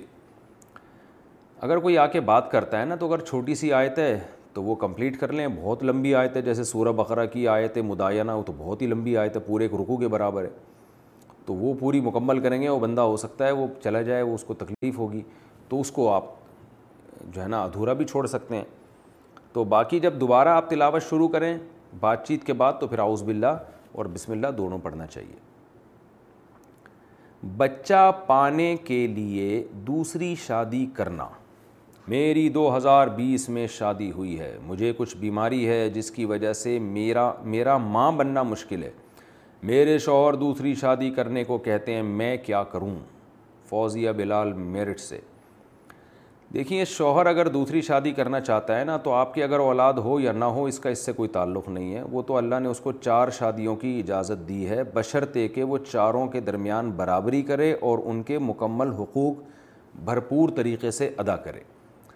تو وہ آپ کے بچہ ہو بھی جائے تو بھی شوہر کو اجازت ہے نہیں بھی ہو تو بھی اجازت ہے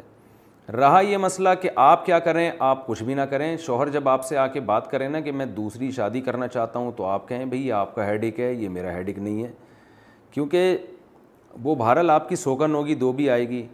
تو یہ مرد کا کام ہے تو اس میں وہ آپ کو مشورہ دے مشورہ لے تو بس آپ اس کو بولیں بھائی یہ آپ کا مسئلہ ہے یہ میرا مسئلہ نہیں ہے مجھے اپنے پورے پراپر حقوق چاہیے آپ شادی کریں نہ کریں میرے حقوق میں کوئی کمی یا کوتاہی نہیں ہونی چاہیے آپ ان سے یہ بات کریں ان کو نہ تو حد درجے کی مخالفت کریں کہ وہ ایک حلال کام کو گویا اس کے لیے حرام ہو جائے بالکل وہ ایسی بھی مخالفت ٹھیک نہیں ہے اور نہ کوئی اپریشیٹ کریں کہ آپ کریں ماشاء اللہ ماشاء اللہ بہت بہت خوشی ہو مجھے سن کے یہ بھی مناسب نہیں ہے تو یہ آپ کہیں کہ بھئی یہ آپ کا ہیڈک ہے یہ میرا ہیڈک نہیں ہے آپ نے کتنی شادیاں کرنی ہیں اور کس طرح سے ان کو رکھنا ہے مجھے میرے حقوق پورے چاہیے اور میرے ساتھ آپ نے صحیح معاملہ کرنا ہے تو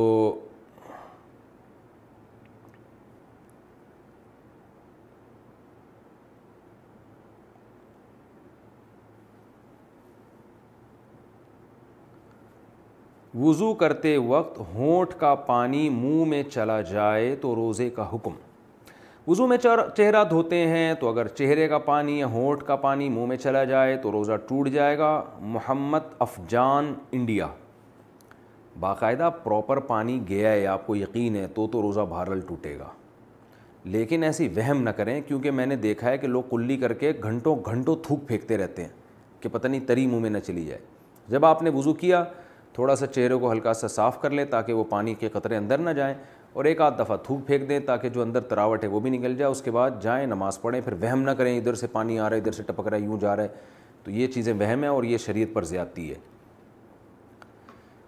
صدقہ فطر کتنا ادا کریں صدقہ فطر کتنا دینا چاہیے اور کیا کیا چیز دی جا سکتی ہے محمد تسلیم اختر انڈیا سے صدقہ فطر گندم میں دینا چاہیں تو سوا دو کلو یا پونے دو کلو بعض علماء پونے دو کلو کے قائل ہیں بعض علماء سوا دو کلو کے تو احتیاط سوا دو میں اور اگر کھجور یا جو یا کشمش دینا چاہیں تو اسی کو ڈبل کر لیں یعنی جو علماء پونے دو کے قائل ہیں تو پونے دو کو ڈبل کر لیں اگر ان کی رائے پر عمل کرنا ہے اور جو سوا دو کے قائل ہیں ہم سوا دو کے قائل ہیں جامع رشید کا یہی فتویٰ ہے تو سوا دو کو ڈبل کر لیں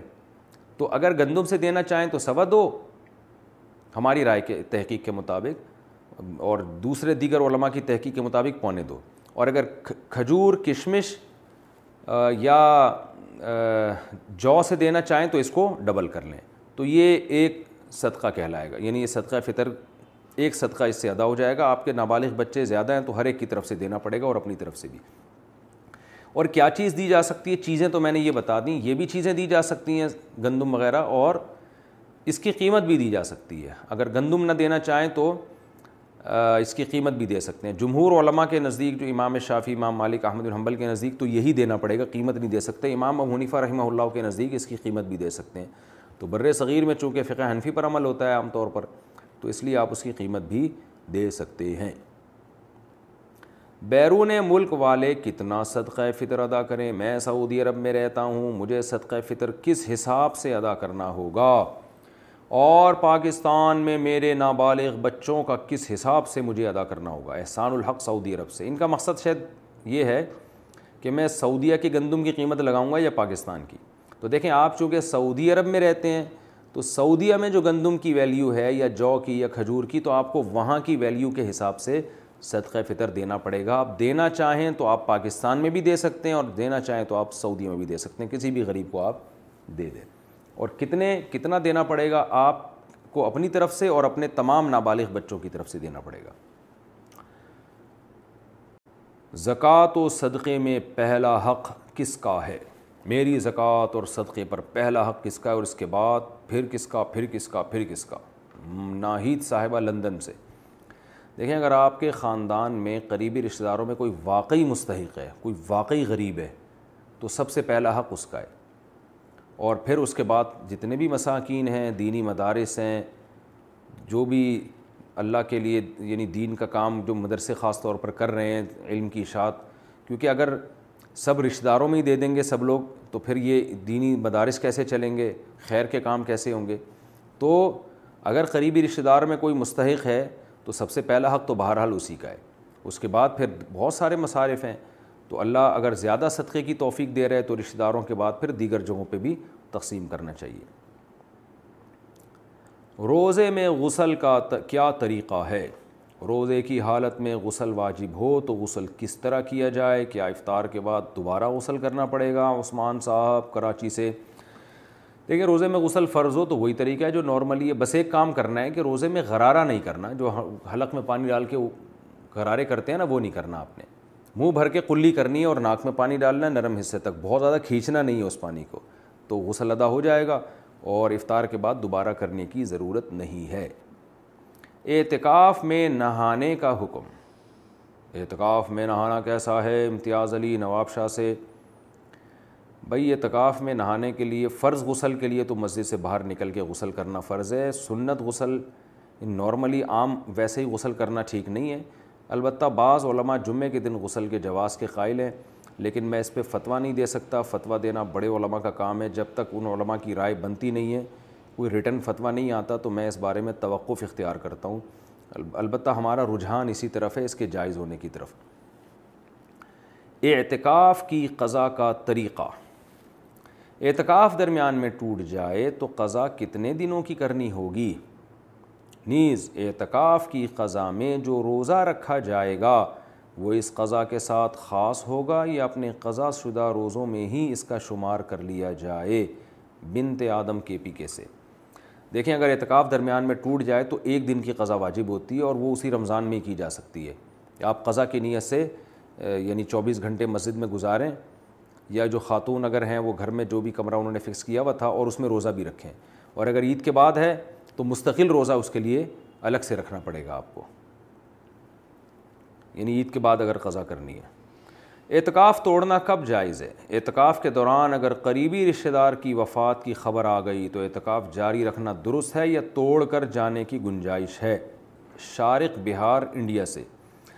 دیکھیں اعتکاف شرعی عذر سے توڑا جا جا سکتا ہے کوئی بیماری ہو گئی کوئی مسئلہ ہو گیا اس طرح کا جان کا خوف ہے خدا نخواستہ لیکن رشتہ دار کی وفات کی خبر آ گئی تو اس میں اعتکاف توڑنا جائز نہیں ہے کیونکہ یہ عذر نہیں ہے آپ فون پہ اس کی تعزیت کر لیں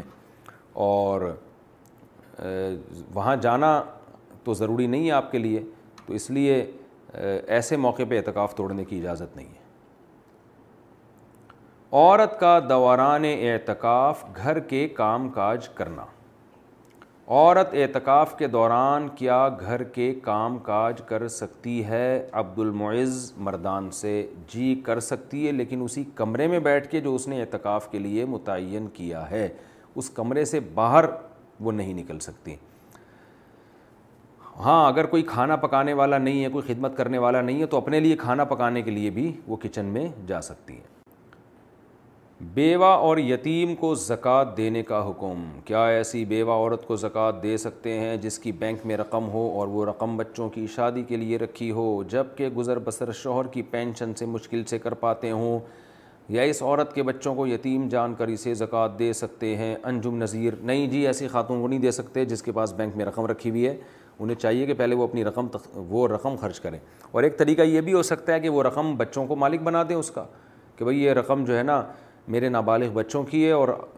نابالغ بچے کا قبضہ بھی ضروری نہیں ہے بلکہ وہ ماں ہی کا قبضہ سمجھا جائے گا کیونکہ بچوں بچے ماں کی کفالت میں ہیں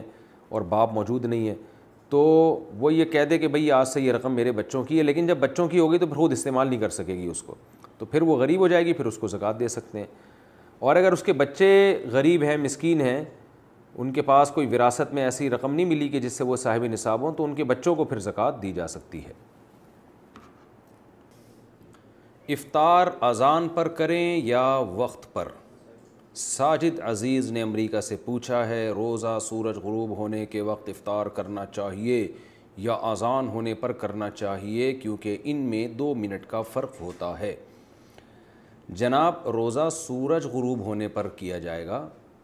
اور سورج غروب ہونے کا جو ٹائم نقشوں میں لکھا ہوتا ہے احتیاط اس میں ہے کہ اس سے تھوڑا سا ٹھہر جائیں آپ کیونکہ بعض دفعہ اس ٹائم پہ سورج غروب ہوتا نہیں ہے اس کی بہت ساری سائنٹیفک وجوہات ہیں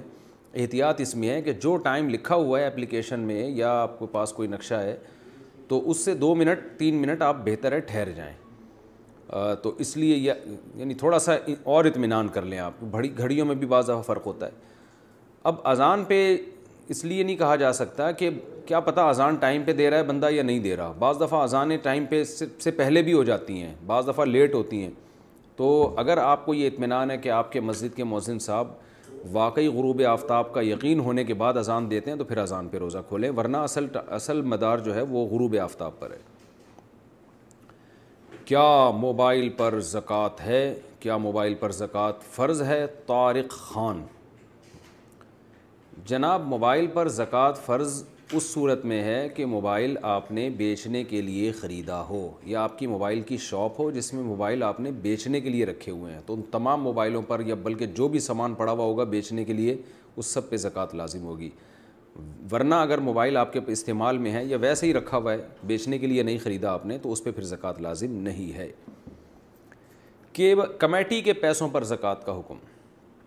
اقبال صاحب راول پنڈی سے پوچھتے ہیں کہ میں نے کمیٹی ڈالی تھی نیت یہ تھی کہ یا تو اپنی بیٹیوں کی شادی کرنی ہے یا پھر ان کے لیے پلاٹ یا مکان لوں گا تو ان پیسوں میں زکوٰۃ ہوگی یا نہیں ہوگی بالکل ہوگی کیش اماؤنٹ میں ہر صورت میں زکوٰۃ ہوتی ہے آپ کی اگر کمیٹی نکل چکی ہے تو جو پیسے خرچ ہو گئے وہ تو ہو گئے جو زکوٰۃ کی تاریخ میں جو اماؤنٹ آپ کے پاس موجود ہے وہ اور جتنے کمیٹی کے پیسے آپ نے ابھی قسطیں دینی ہیں تو وہ قسطیں آپ مائنس کریں جو اماؤنٹ بچے گا اس پہ آپ ڈھائی فیصد زکوٰۃ دیں گے اور اگر آپ کی کمیٹی ابھی نہیں نکلی ہے تو جتنی کمیٹی آپ قسطیں جمع کرا چکے ہیں وہ اصل میں لوگوں کو آپ نے قرض دیا ہوا ہے اور وہ آپ نے واپس لینا ہے تو اس پوری رقم پر آپ کو زکوٰۃ دینی پڑے گی تھکاوٹ کی وجہ سے آٹھ رکت تراوی پڑھنا کبھی کبھار ایسا ہوتا ہے کہ تھکاوٹ کی وجہ سے بیس رکت تراوی پڑھنا بہت مشکل ہو جاتا ہے کیا ایسی صورت میں ہم آٹھ رکت تراوی پڑھ سکتے ہیں عائشہ فاروق انڈیا سے بیس رکت تراوی سنت موقع ہے اور سنت موقعہ کا حکم یہ ہے کہ بلا وجہ اس کو چھوڑنا یہ قابل ملامت ہے ایسا شخص اگر بہت زیادہ تھکاوٹ ہے بہت کوئی مسئلہ ہے یا طبیعت خراب ہے تو پھر تراوی چھوڑی بھی جا سکتی ہے بہتر یہ بالکل نہ چھوڑیں کچھ نہ کچھ تو پڑھ لیں تو اس میں چار پڑھیں آٹھ پڑھیں بارہ پڑھیں سولہ پڑھیں آٹھ کے عدد کی کوئی خاصیت نہیں ہے یہ جو بخاری کی حدیث ہے کہ نبی رمضان غیر رمضان میں آٹھ سے زیادہ نہیں پڑھتے تھے اس کا تراوی سے کوئی تعلق نہیں ہے جمہور علماء کے نزدیک بلکہ چاروں فقہ چاروں اماموں کے نزدیک جو ان کے جو فتویٰ ہے نا اس سے پتہ چلتا ہے کہ اس کا تراوی سے کوئی تعلق نہیں ہے اس حدیث کا اور یہ حدیث بخاری ہی کی دوسری حدیث کے خلاف بھی ہے دوسری حدیث میں بخاری میں آتا ہے کان یزید فی رمضان ما مالا یزید فی غیری نبی رمضان میں عام دنوں سے زیادہ عبادت کرتے تھے تو اس سے پتہ چلتا ہے کہ رمضان میں آپ کی جو نماز ہے وہ آٹھ رکعتوں سے زیادہ ہوتی تھی تو بخاری کی ایک حدیث کو لیتے ہیں دوسری صحیح حدیث کا انکار کر دیتے ہیں یہ کیسی بات ہوئی تو اس لیے آٹھ کی عدد کی کوئی خاصیت نہیں ہے تراوی میں ہاں سنت موقع آئے تو اس میں مشکل ہو رہی ہے کوئی واقعی تھکاوٹ ہے تو جتنی چاہیں پڑھ لیں اللہ جتنی توفیق دے آٹھ پڑھ لیں چار پڑھ لیں چھ پڑھ لیں بارہ پڑھ لیں جتنی زیادہ پڑھیں گے اتنا زیادہ ثواب ملے گا لیکن نارملی بیس رکت کا معمول بنانا چاہیے صحت مند شخص روزے کی جگہ فدیہ دے سکتا ہے اچھا یہ آٹھ رکت میں یہ بھی ہے کہ اگر تراوی آپ کے لیے کھڑے ہو کر پڑھنا مشکل ہو رہا ہے تو بیٹھ کے بھی پڑھی جا سکتی ہے تھکاوٹ زیادہ ہے تو بیٹھ کے پڑھ لیں آپ تو بیس پوری کر لیں لیکن بیٹھ کے کر لیں تو یہ بھی بہتر ہے صحت مند شخص کی جگہ صحت مند شخص روزے کی جگہ فدیہ دے سکتا ہے ہارون صاحب سعودی عرب سے ایک شخص روزے نہیں رکھتا اور کہتا ہے کہ بچپن سے عادت نہیں ہے جب کہ وہ روزے کے عوض مسکین کو پیسے دے دیتا ہے شرعن اس کے بارے میں کیا حکم ہے نہیں بھائی یہ جائز نہیں ہے روزہ رکھنا پڑے گا اگر آپ کو بچپن سے عادت نہیں ہے تو اب آپ عادت ڈالیں رمضان کا روزہ فرض ہے اسلام کا رکن ہے اس کے بغیر اسلام کی عمارت کھڑی نہیں ہوتی بہت اہم حکم ہے یہ تو توبہ استغفار کریں اب تک اب تک جو روزے چھوڑے ہیں اور ان کی قضا بھی کریں تھوڑے تھوڑے کر کے سردیوں میں قضا کر لیں اس کی تو ان کی قضا بھی کرنی پڑے گی جو روزے چھوڑے ہیں اور جو اب پراپر رکھنے بھی پڑیں گے تو چند روزے رکھیں گے انشاءاللہ عادت ہو جائے گی مزہ آئے گا آپ کو دیکھیں رمضان تو روزے اور تراوی کے بغیر تو رمضان کا لطف ہی نہیں ہے تو تراوی بہرحال فرض نہیں ہے لیکن روزہ تو فرض ہے اے تقاف میں غسل کیوں منائے بھائی سوال دیکھو کہہ رہے ہیں اعتکاف میں غسل کرنا کیوں منع ہے برائے مہربانی تفصیل سے بتائیں فیصل ضیاء خان دیکھیں اعتکاف میں غسل منع نہیں ہے اعتکاف میں بلا ضرورت شدیدہ مسجد سے باہر نکلنا منع ہے جیسے کوئی بیمار ہے تو آپ عیادت کے لیے چلے گئے تو اعتکاف ٹوٹ جائے گا اب کوئی کہے بیماروں کی عیادت اعتکاف میں کیوں منع ہے تو بھائی بیماروں کی عیادت منع نہیں ہے مسجد سے نکلنا منع ہے نکلیں گے تو اعتکاف ٹوٹے گا آپ کا تو اسی طرح کوئی بھی کام جو شرع عذر کے بغیر جس کا کوئی شرعی عذر نہیں ہے اور آپ باہر جا رہے ہیں تو جب غسل فرض ہو جاتا ہے تو تو یہ ایک شرعی عذر ہے اس کے لیے تو مسجد سے نکلنا پڑے گا جو فرض غسل نہیں ہے تو اس میں پھر جمعے کے غسل کے بعض علماء گنجائش دیتے ہیں لیکن بہر الفتوہ تو جمہور کے قول پہ ہی دیا جاتا ہے تو اس میں کوئی اگر اس قول سے فائدہ اٹھانا چاہے تو ایک الگ بات ہے لیکن نارملی اعتکاف میں اگر آپ غسل کریں تو یا تو مسجد کے اندر ہی کوئی ایسا انتظام کریں ٹب وغیرہ رکھیں جس میں مسجد بھی خراب نہ ہو اور اگر پسینہ ہے گرمی زیادہ ہے تو اسی کے اندر آپ اپنے جسم کی صفائی بھی کر لیں نارملی شرعی عذر کے بغیر آپ مسجد سے باہر نہیں جا سکتے جائیں گے تو اعتکاف ٹوٹ جائے گا کیا رمضان میں گناہ کی سزا بڑھ جاتی ہے رمضان میں جس طرح نیکی کا اجر بڑھا دیا جاتا ہے کیا اسی طرح گناہوں کا وبال بھی بڑھ جاتا ہے محمد تسلیم اختر انڈیا سے جی ہاں جناب جیسے نیکی کا اجر بڑھتا ہے نا گناہ کی سزا بھی بڑھتی ہے یہ قاعدہ کلیہ ہے کہ جو جگہ یا جو ٹائم مقدس ہوتا ہے اس میں نیکی کا ثواب بھی زیادہ اور گناہ کا عذاب بھی زیادہ مسجد حرام میں حدیث میں آتا ہے ایک نماز کا ثواب ایک لاکھ نمازوں کے برابر ہے لیکن قرآن میں کیا آتا ہے میورتفیہ ہی بھی الحادم مغل من نزق ہمن عذاب سعیر جو مسجد حرام میں فساد مچائے گا نا اس کو آگ کا بھڑکتی ہوئی آگ میں ڈالوں گا میں تو مقدس جگہ ہے نا مسجد حرام تو وہاں لڑائی جھگڑے کا یا گناہ کا کی سزا بھی کئی گناہ بڑھ جاتی ہے وہاں ایک گناہ بھی ایک لاکھ گناہ کے برابر ہے جیسے ایک نیکی ایک لاکھ نیکیوں کے برابر ہے تو اسی طرح رمضان میں نیکی کا ثواب کئی گنا بڑھتا ہے تو گناہ کا عذاب بھی کئی گناہ بڑھتا ہے للت القدر میں نیکی کا ثواب اگر بہت بڑھتا ہے تو گناہ کا عذاب بھی کئی گنا بڑھ جاتا ہے وطر کی نماز میں مصنون قراءت کیا ہے ہمارے امام ہر روز وطر کی پہلی رکت میں سورہ قدر دوسری میں سورہ کافرون اور تیسری میں سورہ اخلاص پڑھتے ہیں کیا یہ عمل درست ہے یا نہیں محمد حسین کشمیر سے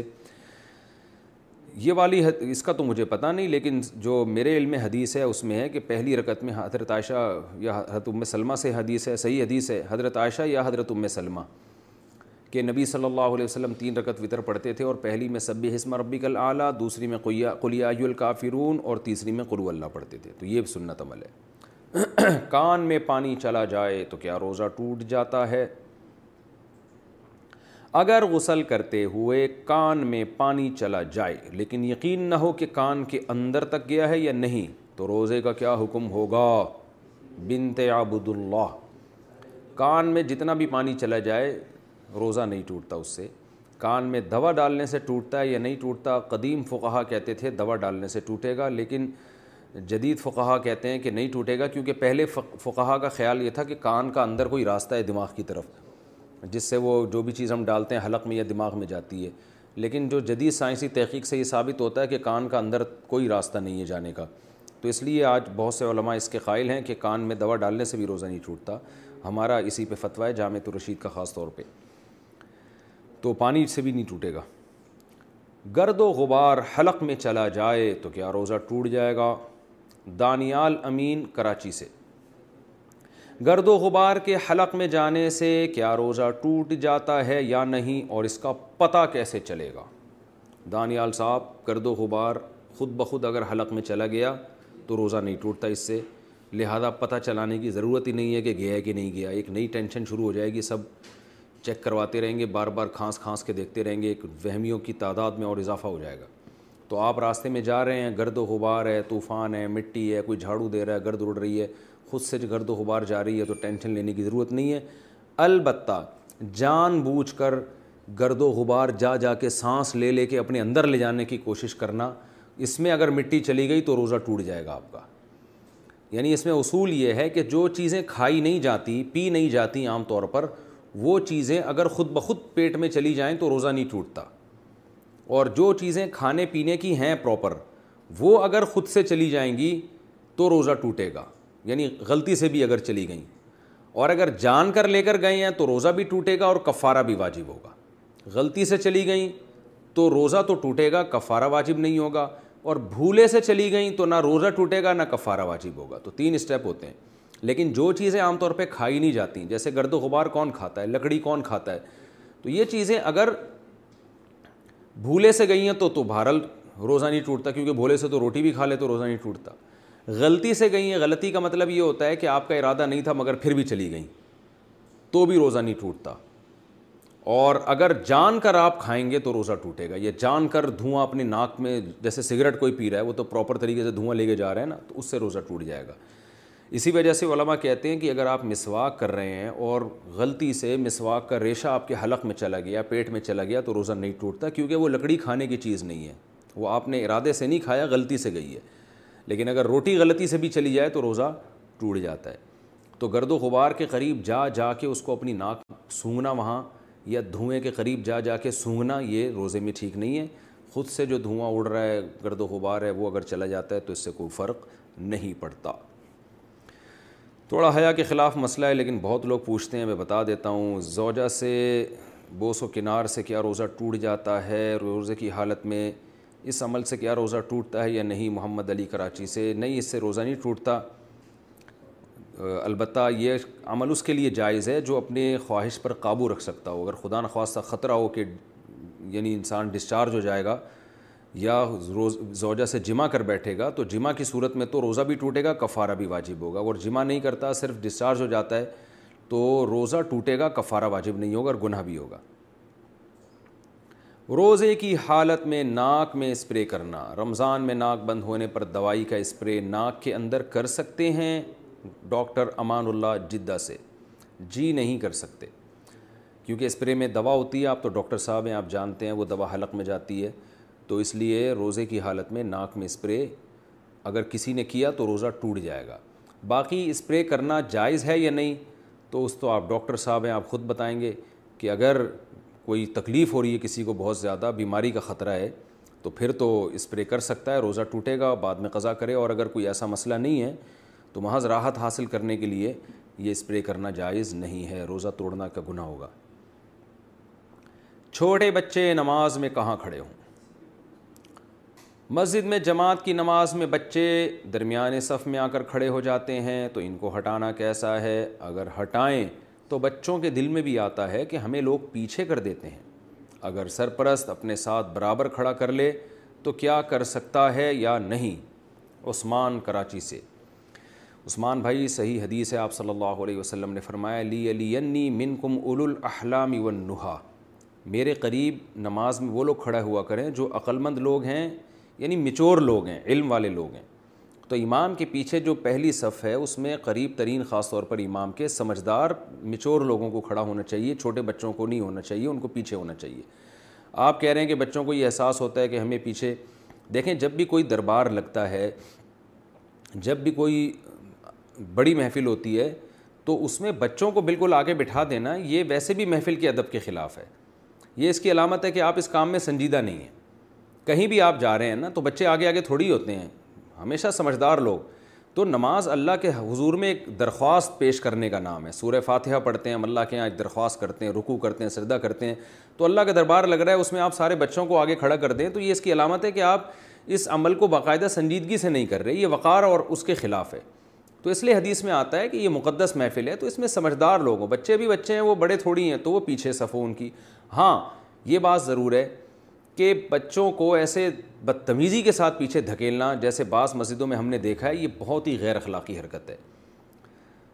یعنی ایسے دھکے دیے جا رہے ہوتے ہیں ان کو اوئے چلو پیچھے ہٹو شرم نہیں آتی تم یہاں کیوں کھڑے ہو یہ طریقہ اور یہ اخلاق آپ صلی اللہ علیہ وسلم کے نہیں ہیں ان کو پیار سے محبت سے تھوڑا یا تو پہلی ہی صف میں تھوڑا سائڈ پہ کر دیں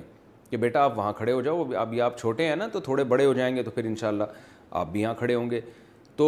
یا ان کو بہت محبت سے پیچھے لے جائیں ایسے نہیں گھسیٹیں یوں کر کے چل تو جیسے میں دیکھا ہے لوگوں کو تو مجھے اکثر اس پہ ایک لطیفہ یاد آتا ہے کہ جو بچوں کے ساتھ اس طرح بے اکرامی ہوتی ہے نا وہ ایک دیہاتی کی مسجد میں ایک دیہاتی کی گائے جو ہے نا وہ مسجد میں چلی گئی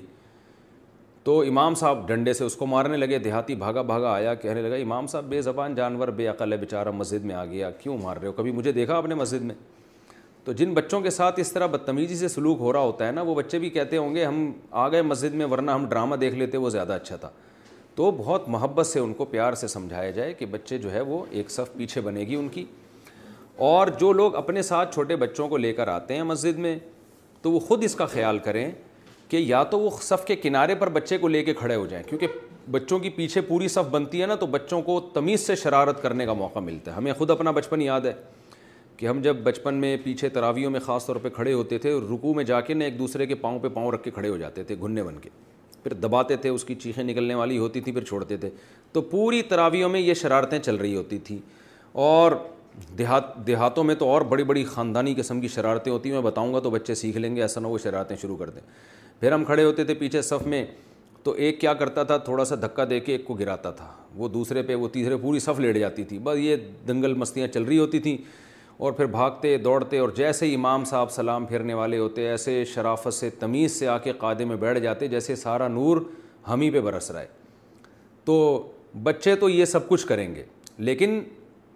ظاہر ہے اگر یہ زیادہ ہونے لگے کبھی کبھار تو چلو ہو جاتا ہے تو مسجد کا ماحول خراب ہوگا زیادہ اگر یہ ہونے لگے لوگوں کی تراوی میں خلل واقع ہوگا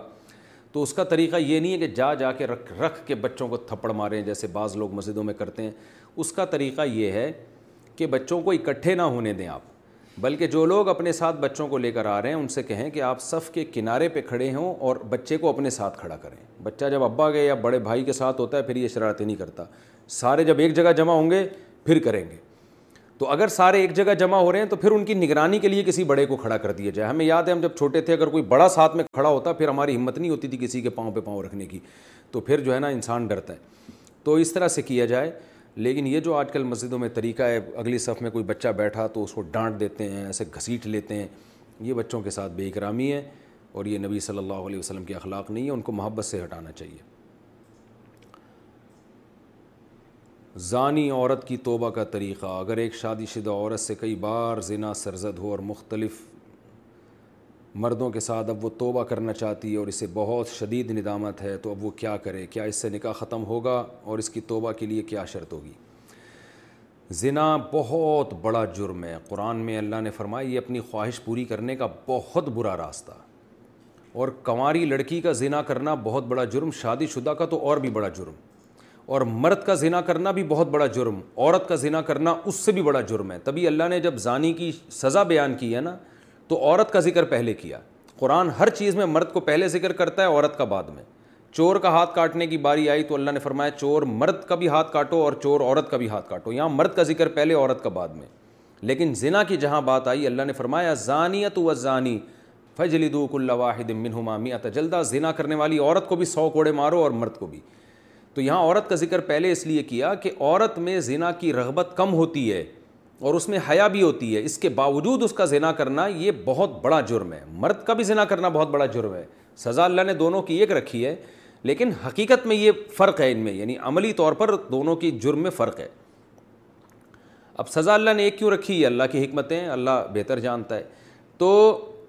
شادی شدہ عورت اگر زنا کرے تو یہ اتنا بدبودار جرم ہے کہ قرآن کہتا ہے کہ اگر یہ ثابت ہو جائے گواہوں سے اور اقرار سے ایک مخصوص طریقے سے تو ان کو زمین میں گاڑ کے پتھروں سے ہلاک کر دو تو اس لیے بھائی اگر کسی عورت سے بھی یہ جرم ہوا ہے یا مرض سے تو یہ بہت بڑا جرم ہے ہلکا نہیں ہے اب اسلامی حکومت نہیں ہے لہذا اللہ نے پردہ ڈالا ہوا ہے اگر جرم کے اوپر تو اب سزا تو جاری نہیں ہوگی رجم والی اور وہ اپنے اوپر خود سے جا کے جاری کروانا بھی کوئی شریعت میں اچھا کام نہیں ہے اب یہ ہے کہ چھپ کے گڑ گڑا کے اللہ سے بہت زیادہ توبہ کرے اللہ غفور الرحیم ہے بڑے بڑے گناہوں کو معاف کر دیتا ہے اور آئندہ کے لیے ولا تقرب الزنا قرآن کہتا ہے ایسے کام بھی مت کرو کہ زنا کی طرف تمہاری رغبت ہو تو اس خاتون کو چاہیے کہ خوب گڑ گڑائے اللہ سے اور کچھ صدقہ خیرات بھی کرے اور دوبارہ و آمن و عامل عمل صالحا جیسے اللہ نے سورہ فرقان میں فرمائے جو توبہ کر لے گا اور اپنے عقیدے کو مضبوط کر لے گا اور آئندہ نیک اعمال اختیار کر لے گا تو اللہ اس کے گناہوں کو معاف کر دے گا تو ان کو چاہیے خوب اللہ سے توبہ کریں اور آئندہ کے لیے اپنی زندگی تبدیل کر دیں اللہ غفور الرحیم ہے اور اس پھر سچی توبہ کرنے کے بعد اس جرم کو بھول جائیں نہ کسی کے سامنے تذکرہ کریں نہ خود سوچیں ایسے جیسے کبھی کیا ہی نہیں ہے ایسے اپنے بارے میں یہ ذہن میں رکھیں کہ جیسے میں نے کبھی یہ کیا ہی نہیں ہے بار بار اس کو سوچیں نہیں پھر ناجائز تعلقات میں لیے گئے تحفے کا حکم اگر کسی کا ناجائز ریلیشن ہو اور محبت میں تحفے کا لین دین ہو تو کیا اب ان تحفوں کا حکم تو ان تحفوں کا حکم کیا ہوگا کیا وہ واپس کرنا ضروری ہیں اگر اب اس بندے سے رابطہ نہیں ہے تو کیا اس سے رابطہ کر کے اسے سارے تحفے واپس کیے جائیں یا اس کی قیمت واپس لی جائے یا اس کی قیمت واپس کی جائے اس بارے میں رہنمائی فرمائیں دیکھیں اگر کسی سے خدا نخواستہ ناجائز تعلق تھا تو اس نے جو گفٹ اس تعلق کے کو پیدا کرنے کے لیے دیے ہیں یعنی کسی نے کسی عورت کو گفٹ دیے نیت اس کی یہ تھی کہ تاکہ اس گفٹ سے یہ میرے ساتھ ناجائز تعلق رکھے اور خاتون نے بھی لیے اسی نیت سے کہ بھائی میں اس لیے لے رہی ہوں تاکہ میں اس کی خواہش پوری کروں اس کے ساتھ ناجائز تعلق رکھوں تو پھر تو یہ گفٹ کا لین دین بالکل حرام تھا اور اس خاتون کے لیے اس گفٹ کا استعمال جائز نہیں ہے اس کو صدقہ کر دیں وہ یا اس گفٹ کو یا اس کی قیمت کو لیکن اگر ایسا نہیں تھا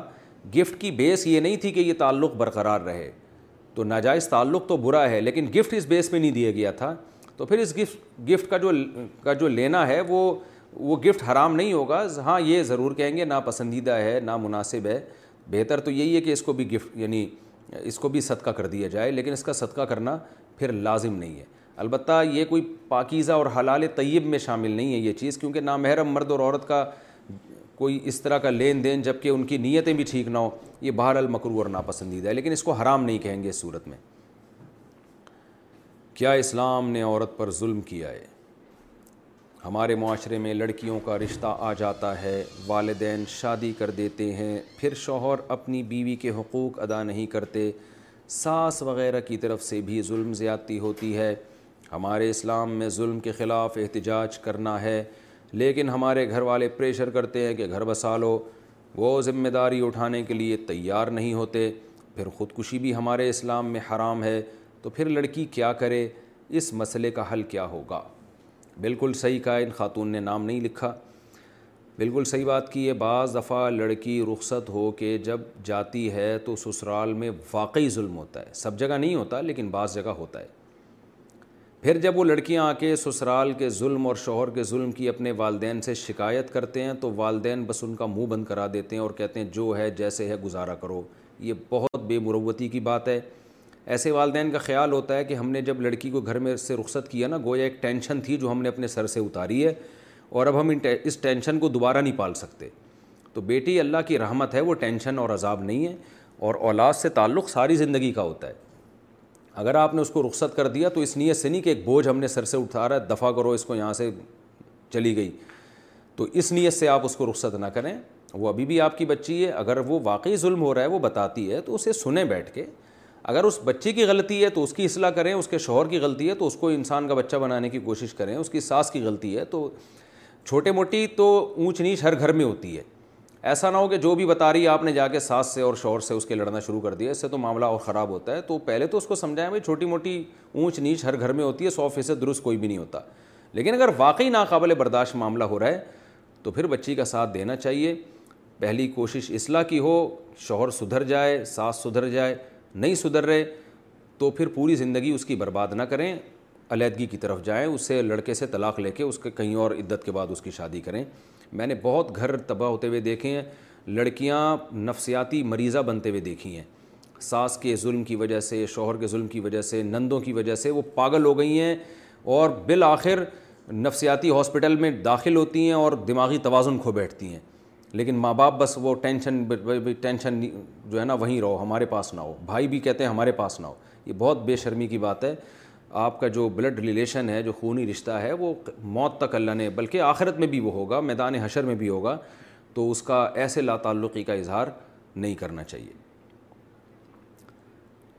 فیملی منصوبہ بندی اور اسلام لیڈی ہیلتھ ورکر کی جاب کیسی ہے جس میں منصوبہ بندی کے بارے میں خواتین کو آگاہی دینا بھی شامل ہوتا ہے دیکھیں جو فیملی پلاننگ چل رہی ہے نا ہمارے معاشرے میں اس کا مقصد خواتین کی ہیلد نہیں ہے اس کا مقصد ہماری نسل کو ختم کر کے برباد کرنا ہے تو اس لیے یہاں ہمارے ہاں سے ایک فتویٰ بھی شائع کیا گیا تھا جامعت رشید میں کہ اس ادارے میں جاب کرنا یہ ٹھیک نہیں ہے البتہ ایسا اگر آپ کے ذمے کام لگائے جس کا براہ راست نسل روکنا یا اس کی ترغیب دینے سے تعلق نہیں ہے واقعی کوئی خاتون بیمار ہو گئی ہیں ان کو حمل ضائع کرانے کی ضرورت ہے وہ نہیں کیا تو وہ خاتون کی موت واقع ہو سکتی ہے تو ایسے کاموں میں تعاون یہ جائز ہے کیونکہ جو جائز کام ہے اس میں جاب بھی جائز ہے لیکن پورے ادارے کا جو بیسک مقصد ہوتا ہے وہ یہ نہیں ہے وہ اس کا بیسک مقصد نسل کو روکنا ہے خواتین کو بار بار سمجھایا جا رہا ہوتا ہے ان کو ترغیب دی جا رہی ہوتی ہے دو بچے ہو گئے تیسرا نہیں ہونا چاہیے تو یہ بیسک ہی اس کی غلط ہے تو اس لیے اس ادارے میں خواتین کو جاب نہیں کرنی چاہیے انسانیت کی خدمت کریں آپ ہاں کوئی لیڈی ڈاکٹر اگر کسی بچے کا جو چار مہینے سے پہلے پہلے حمل گرائے یا اس کے بارے میں معلومات لے اور اس کی نیت یہ ہو کہ واقعی کسی عورت کو ضرورت ہوگی تو پھر میں یہ کام کروں گی تو پھر یہ جائز ہے اس میں کوئی گناہ نہیں ہے جان عورت کی جان بچانے کے لیے حمل ساقط ہونے کے بعد نماز کا حکم کیا مس کیرش کے بعد عورت نماز پڑھ سکتی ہے مس کیرش کے دوران جو بلیڈنگ ہوتی ہے مستقل کیا اس کے لیے بار بار نہانا ضروری ہے یا بار یا ہر بار وضو کرنے سے نماز ادا ہو جائے گی دبئی سے کسی خاتون نے یہ پوچھا ہے دیکھیں مس کیریج میں اگر بچے کے اعضاء مکمل ہو چکے تھے یعنی پورا وہ بن چکا تھا تو پھر مس کیریج کے بعد جو بلیڈنگ ہوگی وہ نفاس کا خون کہلائے گا اور اس کا حکم یہ ہے کہ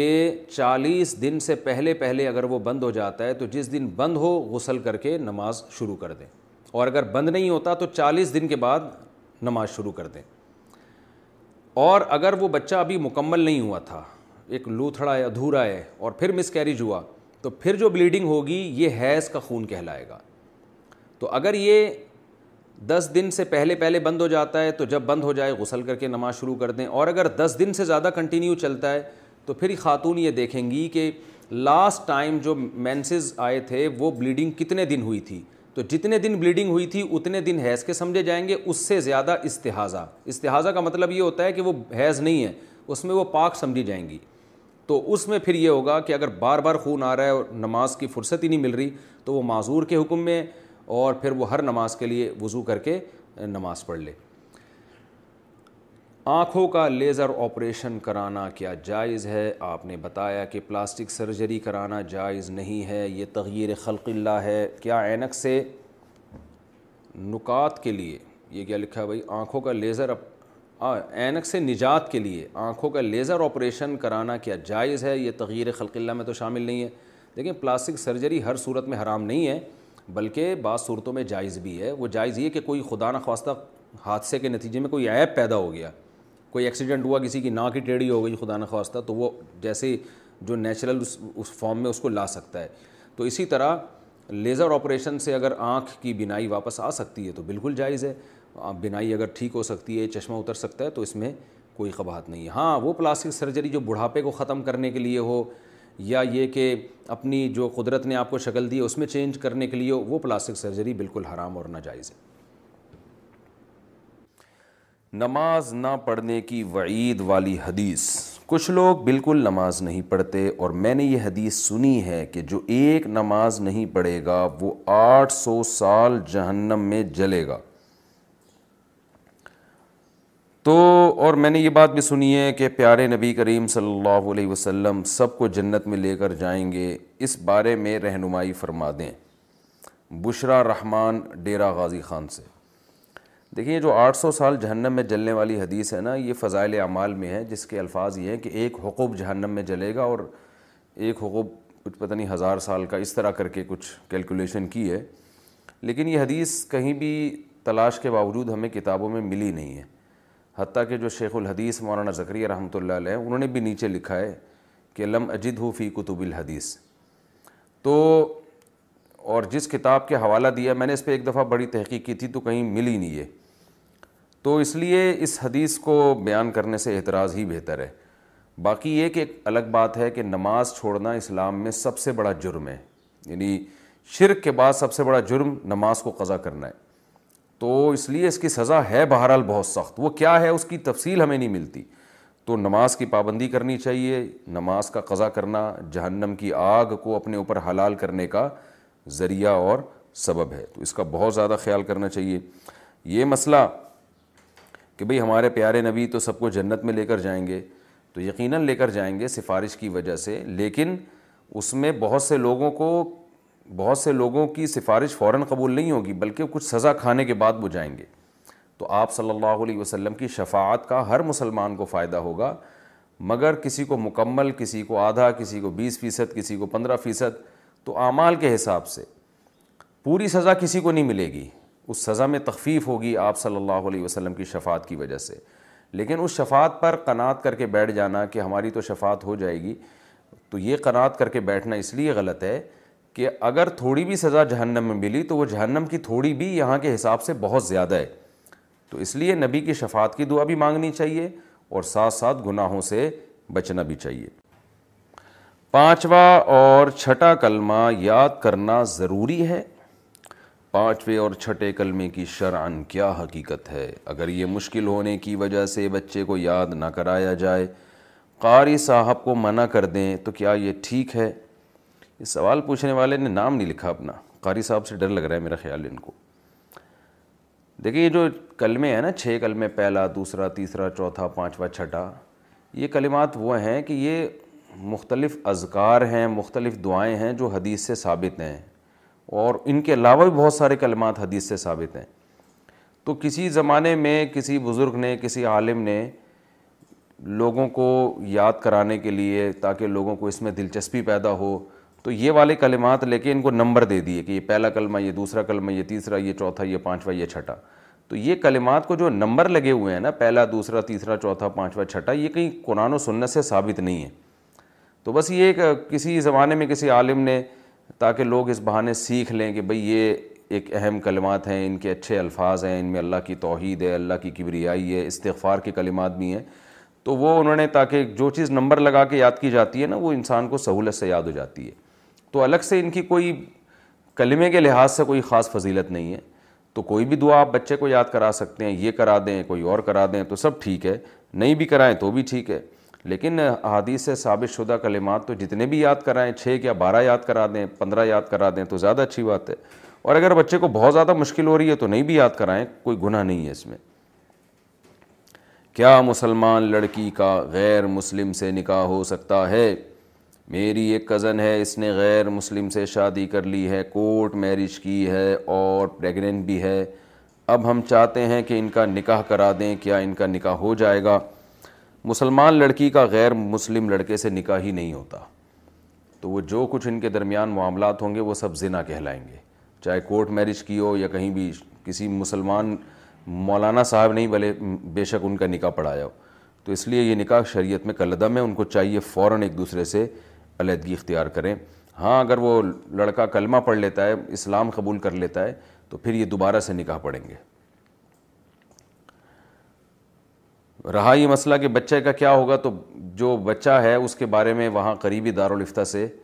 آپ فتویٰ لے لیں انڈیا میں یہ میرے خیال ہے انڈیا سے سوال پوچھا ہے تو کیونکہ یہ اس طرح کھلے عام اس کا جواب دینا میں مناسب نہیں سمجھتا نکاح نامہ میں تفویض طلاق کا مطلب تفویض طلاق کیا چیز ہوتی ہے میں نے سنا ہے کہ اگر نکاح نامے میں یہ لکھا جائے تو بیوی جب چاہے شوہر سے طلاق لے سکتی ہے شوہر کی مرضی ضروری نہیں ہوتی شرن اس کا کیا حکم ہے فوزیہ صاحبہ لندن سے دیکھیں طلاق کا اللہ نے اختیار مرد کو دیا ہے تو وہ یہ اختیار کسی اور کو بھی دے سکتا ہے بیوی کو بھی بیوی کے علاوہ بھی کسی کو مثال کے طور اپنے اپنے دوست کو کہہ دے کہ تمہیں میں حق دے رہا ہوں کہ تم میری زوجہ کو طلاق دے سکتے ہو یا بیوی کو ڈائریکٹ کہہ دے کہ میں تمہیں یہ حق دے رہا ہوں کہ تم اپنے آپ کو طلاق دے سکتی ہو عورت شوہر کو طلاق نہیں دے گی شوہر کو نہیں طلاق ہوتی بلکہ عورت کو اپنے آپ کو طلاق دے گی وہ شوہر سے تو یہ حق شوہر بیوی کو دے سکتا ہے جیسے نبی صلی اللہ علیہ وسلم نے امہات المومنین کو اختیار دیا تھا کہ تم جاؤ تو اپنے آپ کو اب میرے نکاح سے آزاد کرا سکتی ہو تو امہات المومنین نے اس سے پیشکش کو مسترد کیا اور کہا کہ ہم آخرت کو ترجیح دیتے ہیں اور ہم آپ کی زوجیت میں باقی رہنا ہی پسند کرتے ہیں تو یہ شرن مرد کو اختیار ہے کہ وہ عورت کو اختیار دے سکتا ہے پھر یہ اختیار ہمیشہ کے لیے بھی دے سکتا ہے چند شرطوں کے ساتھ بھی دے سکتا ہے اور اگر اس وقت اختیار دیا تو اسی مجلس کے ساتھ خاص ہوگا اگر یہ کہہ دیا ہمیشہ کے لیے تو ہمیشہ کے لیے ہو جائے گا اور ایک طلاق کا اختیار دے تو ایک کا ہوگا دو کا دے تو دو کا ہوگا تین کا دے تو تین کا ہوگا ایک طلاق بائن کا اختیار دے تو طلاق بائن کا ہوگا لیکن اس میں دو شرطیں ہیں ایک تو یہ کہ یہ اختیار نکاح کے بعد دے سکتا ہے نکاح سے پہلے نہیں جیسے ایک آدمی نے اپنی بیوی سے کہا کہ ابھی شادی ہوئی نہیں ہے ہونے والی بیوی سے کہا میں تمہیں ابھی سے طلاق کا اختیار دے رہا ہوں تو ابھی تو مرد کے پاس نہیں ہے اس کے پاس کہاں سے جائے گا اختیار اسی طرح ابھی نکاح ہوا نہیں ہے نکاح نامے میں طلاق کا وہ لکھا ہوا لفظ لکھا ہوا تھا کہ شوہر بیوی کو بھی طلاق کا اختیار دے رہا ہے ابھی نکاح ہوا نہیں ہے لیکن شوہر نے اس پہ نکاح نامے پہ سائن کر دیے اور یہ کہہ دیا کہ میں اس پہ راضی ہوں تو بھی طلاق کا اختیار جائے گا نہیں عورت کے پاس وجہ اس کی ہے کہ ابھی نکاح ہوا ہی نہیں ہے تو وہ کیونکہ نکاح نامے پہ سائن کرنے سے نکاح نہیں منعقد ہوتا نکاح کے لیے ایجاب و قبول ضروری ہے یا ایسی تحریر پہ سائن کیے جائیں جس میں ایجاب و قبول کے الفاظ لکھے ہوں تو چونکہ یہاں ایجاب و قبول ہوا ہی نہیں ہے تو نکاح نامے میں جو تفویض طلاق کی شرط لکھی ہوئی ہوتی ہے اس پہ سائن کرنے سے یا اس پہ ہاں لکھنے سے اختیار نہیں ہوتا چونکہ ابھی نکاح ہوا نہیں ہاں نکاح ہو جائے پھر اگر مرد بیوی کو اختیار دے گا تو اختیار ہو جائے گا اور اس میں یہ بھی ہے کہ یا نکاح کے دوران یہ الفاظ پڑھ لیے جائیں مثال کے طور پر قاضی جب نکاح پڑھائے تو یہ کہے کہ بھائی عورت سے یا اس کے ولی سے یہ کہے کہ ہم نے اس کا نکاح آپ سے کیا شرط کے ساتھ کہ بیوی کو بھی ہمیشہ ڈیورس کا اختیار رہے گا تو اگر وہ ایجاب و قبول کے اندر ہی یہ شرط ایڈ کر دی جائے تو بھی اختیار چلا جاتا ہے تو یہ ایسے علاقوں میں اس شرط کا فائدہ ہوتا ہے جہاں عورتوں پہ ظلم بہت زیادہ ہو رہا ہوتا ہے اور خطرہ ہوتا ہے کہ کیونکہ طلاق کا حق اللہ نے مرد کو دیا ہے تو کسی ایسے گاؤں میں کسی ایسے دیہات میں جہاں بہت جھالت ہو اور یہ خطرہ ہو کہ لوگ شوہر میاں بیوی کو بہت زیادہ مارتے پیٹتے ہیں ظلم کرتے ہیں تو ایسے مردوں سے جان چھڑانا مشکل ہوتی ہے تو ایسی کنڈیشن میں تو اس شرط کو اپریشیٹ کیا جائے گا کہ بھائی نکاح اس شرط کے ساتھ کروایا جائے ایجاب و قبول کہ عورت کو بھی طلاق کا اختیار ہے لیکن اس میں حضرت حکیم علماء حضرت مولانا سرفری جی تھانوی رحمہ اللہ نے لکھا ہے کہ ایسی جگہوں پر بھی اس شرط میں کچھ چیزیں ایڈ کر لی جائیں کیونکہ خواتین باز ہوتی ہیں وہ ذرا سی سختی شوہر کرے گا اور وہ طلاق اپنے اوپر واقع کر لیں گی پھر ساری زندگی روتی پھریں گی تو اس کا حکیم علماء حضرت حکیم علماء نے ایک بڑا اچھا حل جو ہندوستان میں بعض عورتوں پہ ظلم ہوتا تھا تو ہیلا ناجزہ میں ایک حل لکھا ہے کہ اگر سخت مجبوری میں عورت کو ڈیورس کا اختیار دیا بھی دی دیا بھی جائے تو اس میں اس کو الڑ اطلاق اختیار نہ دیا جائے بلکہ یہ کہا جائے کہ اس عورت کے خاندان کے فلاں فلاں افراد بھی اگر اس کے ساتھ اس طلاق پہ راضی ہوں وہ خود جج کر کے فیصلہ کریں کہ واقعی اس پہ ظلم ہو رہا ہے تو وہ دو اگر راضی ہوں گے تو پھر عورت کو ڈیورس کا اختیار ہوگا یعنی اس کی رائے کو منفرد نہ رکھا جائے بلکہ اس کے خاندان کے دو تین افراد کو انوالو کر لیا جائے تاکہ جلد بازی کا فیصلہ نہ ہو تو یہ تو میں نے ایک مثال کے طور پر ایک شرط بیان کر دی ہے لیکن اگر کہیں اس کی ضرورت پیش آتی ہے تو باقاعدہ علماء سے پراپر مشورہ لیں ایسے جلد بازی میں نکاح نہ کر دیں کہ بھائی عورت کو طلاق کے اختیار کے ساتھ میں نکاح کر رہا ہوں کیونکہ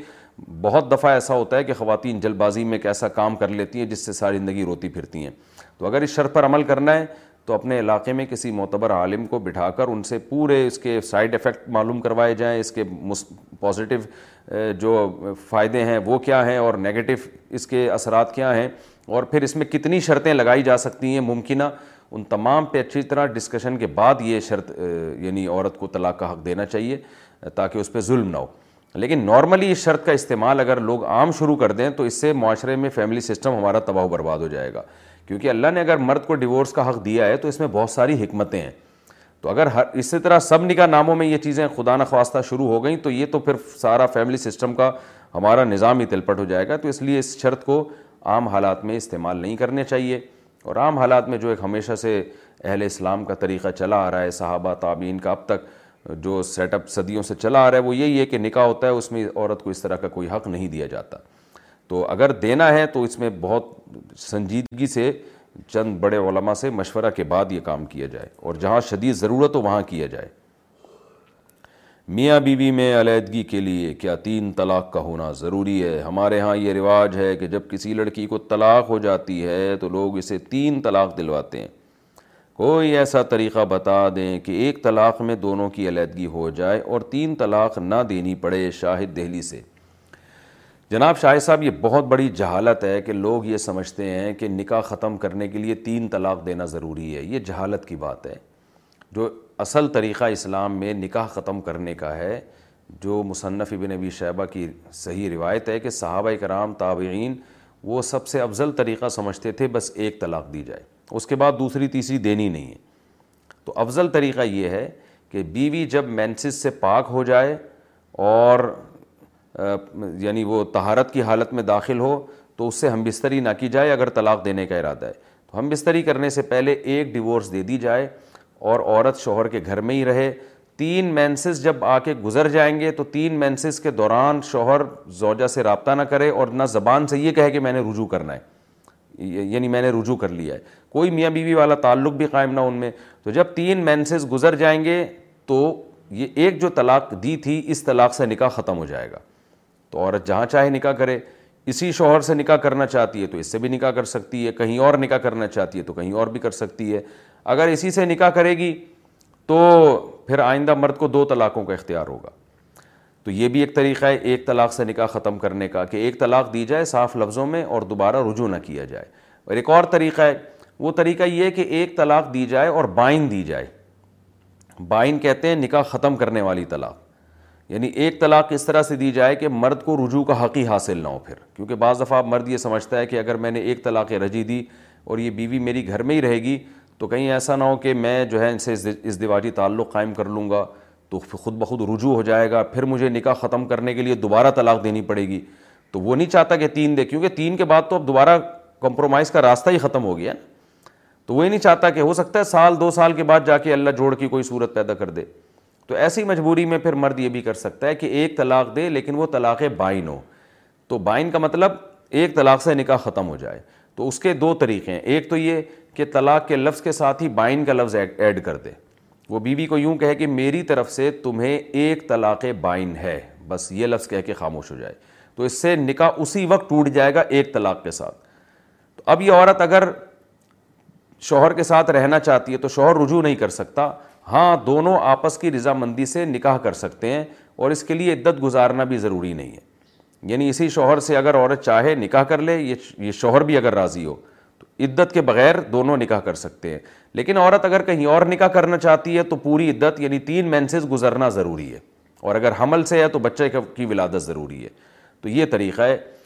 طلاق بائن دینے کا تو طلاق بائن طلاق بائن کے لفظ سے بھی ہو سکتی ہے اسی طرح کنایا کا لفظ استعمال کر لے کہ آج سے تم میرے نکاح سے آزاد ہو یوں کہہ لے گی سوری یوں کہہ دے کہ تم مجھ پر حرام ہو تو اس ایک لفظ سے بھی ایک دفعہ کہ یہ تین دفعہ الفاظ نہ دہرائے تو اس سے بھی ایک طلاق ہوگی لیکن یہ بائن طلاق ہوگی تو یہ یعنی یا تو کنایا کے لفظ سے طلاق دے یا یہ کہ سریح لفظ سے طلاق دے لیکن اس کے ساتھ بائن کا لفظ ایڈ کر دے کہ میری طرف سے تمہیں طلاق ہے مگر بائن ہے تو اس طرح سے بھی ایک طلاق سے نکاح ختم ہو جائے گا اور شریعت میں طریقہ یہی ہے کہ دو طلاق بھی نہ دی جائیں تین بھی نہ دی جائیں بس ایک دی جائے بیماری میں انتقال ہو گیا تو روزوں کا فدیہ واجب ہے زید دس سال سے ایسی بیماری میں مبتلا ہے کہ روزے نہیں رکھ سکتا اور صحت مندی کی امید کی بنا پر فدیہ بھی نہیں ادا کیا اسی دوران اسی بیماری میں اس کا انتقال ہو گیا تو اب کیا کیا جائے کیا فدیہ دے دیا جائے یا ضروری نہیں ہے شہزاد صاحب مریض نے اگر وسیعت کی تھی کہ میرے مرنے کے بعد ون تھرڈ مال کے اندر اندر میری میرے روزوں کا فدیہ دیا جائے تو تو فدیہ وارثوں پر دینا لازم ہے اگر پیشنٹ نے اس طرح کی کوئی وصیت نہیں کی تھی تو پھر لازم نہیں ہے بلکہ اس کو وراثت میں پراپر طریقے سے تقسیم کیا جائے پھر وارثوں میں سے کوئی خود اپنی مرضی سے اگر اس سال ثواب کے لیے ان کی بخشش کے لیے کچھ صدقہ کرنا چاہے تو ان کی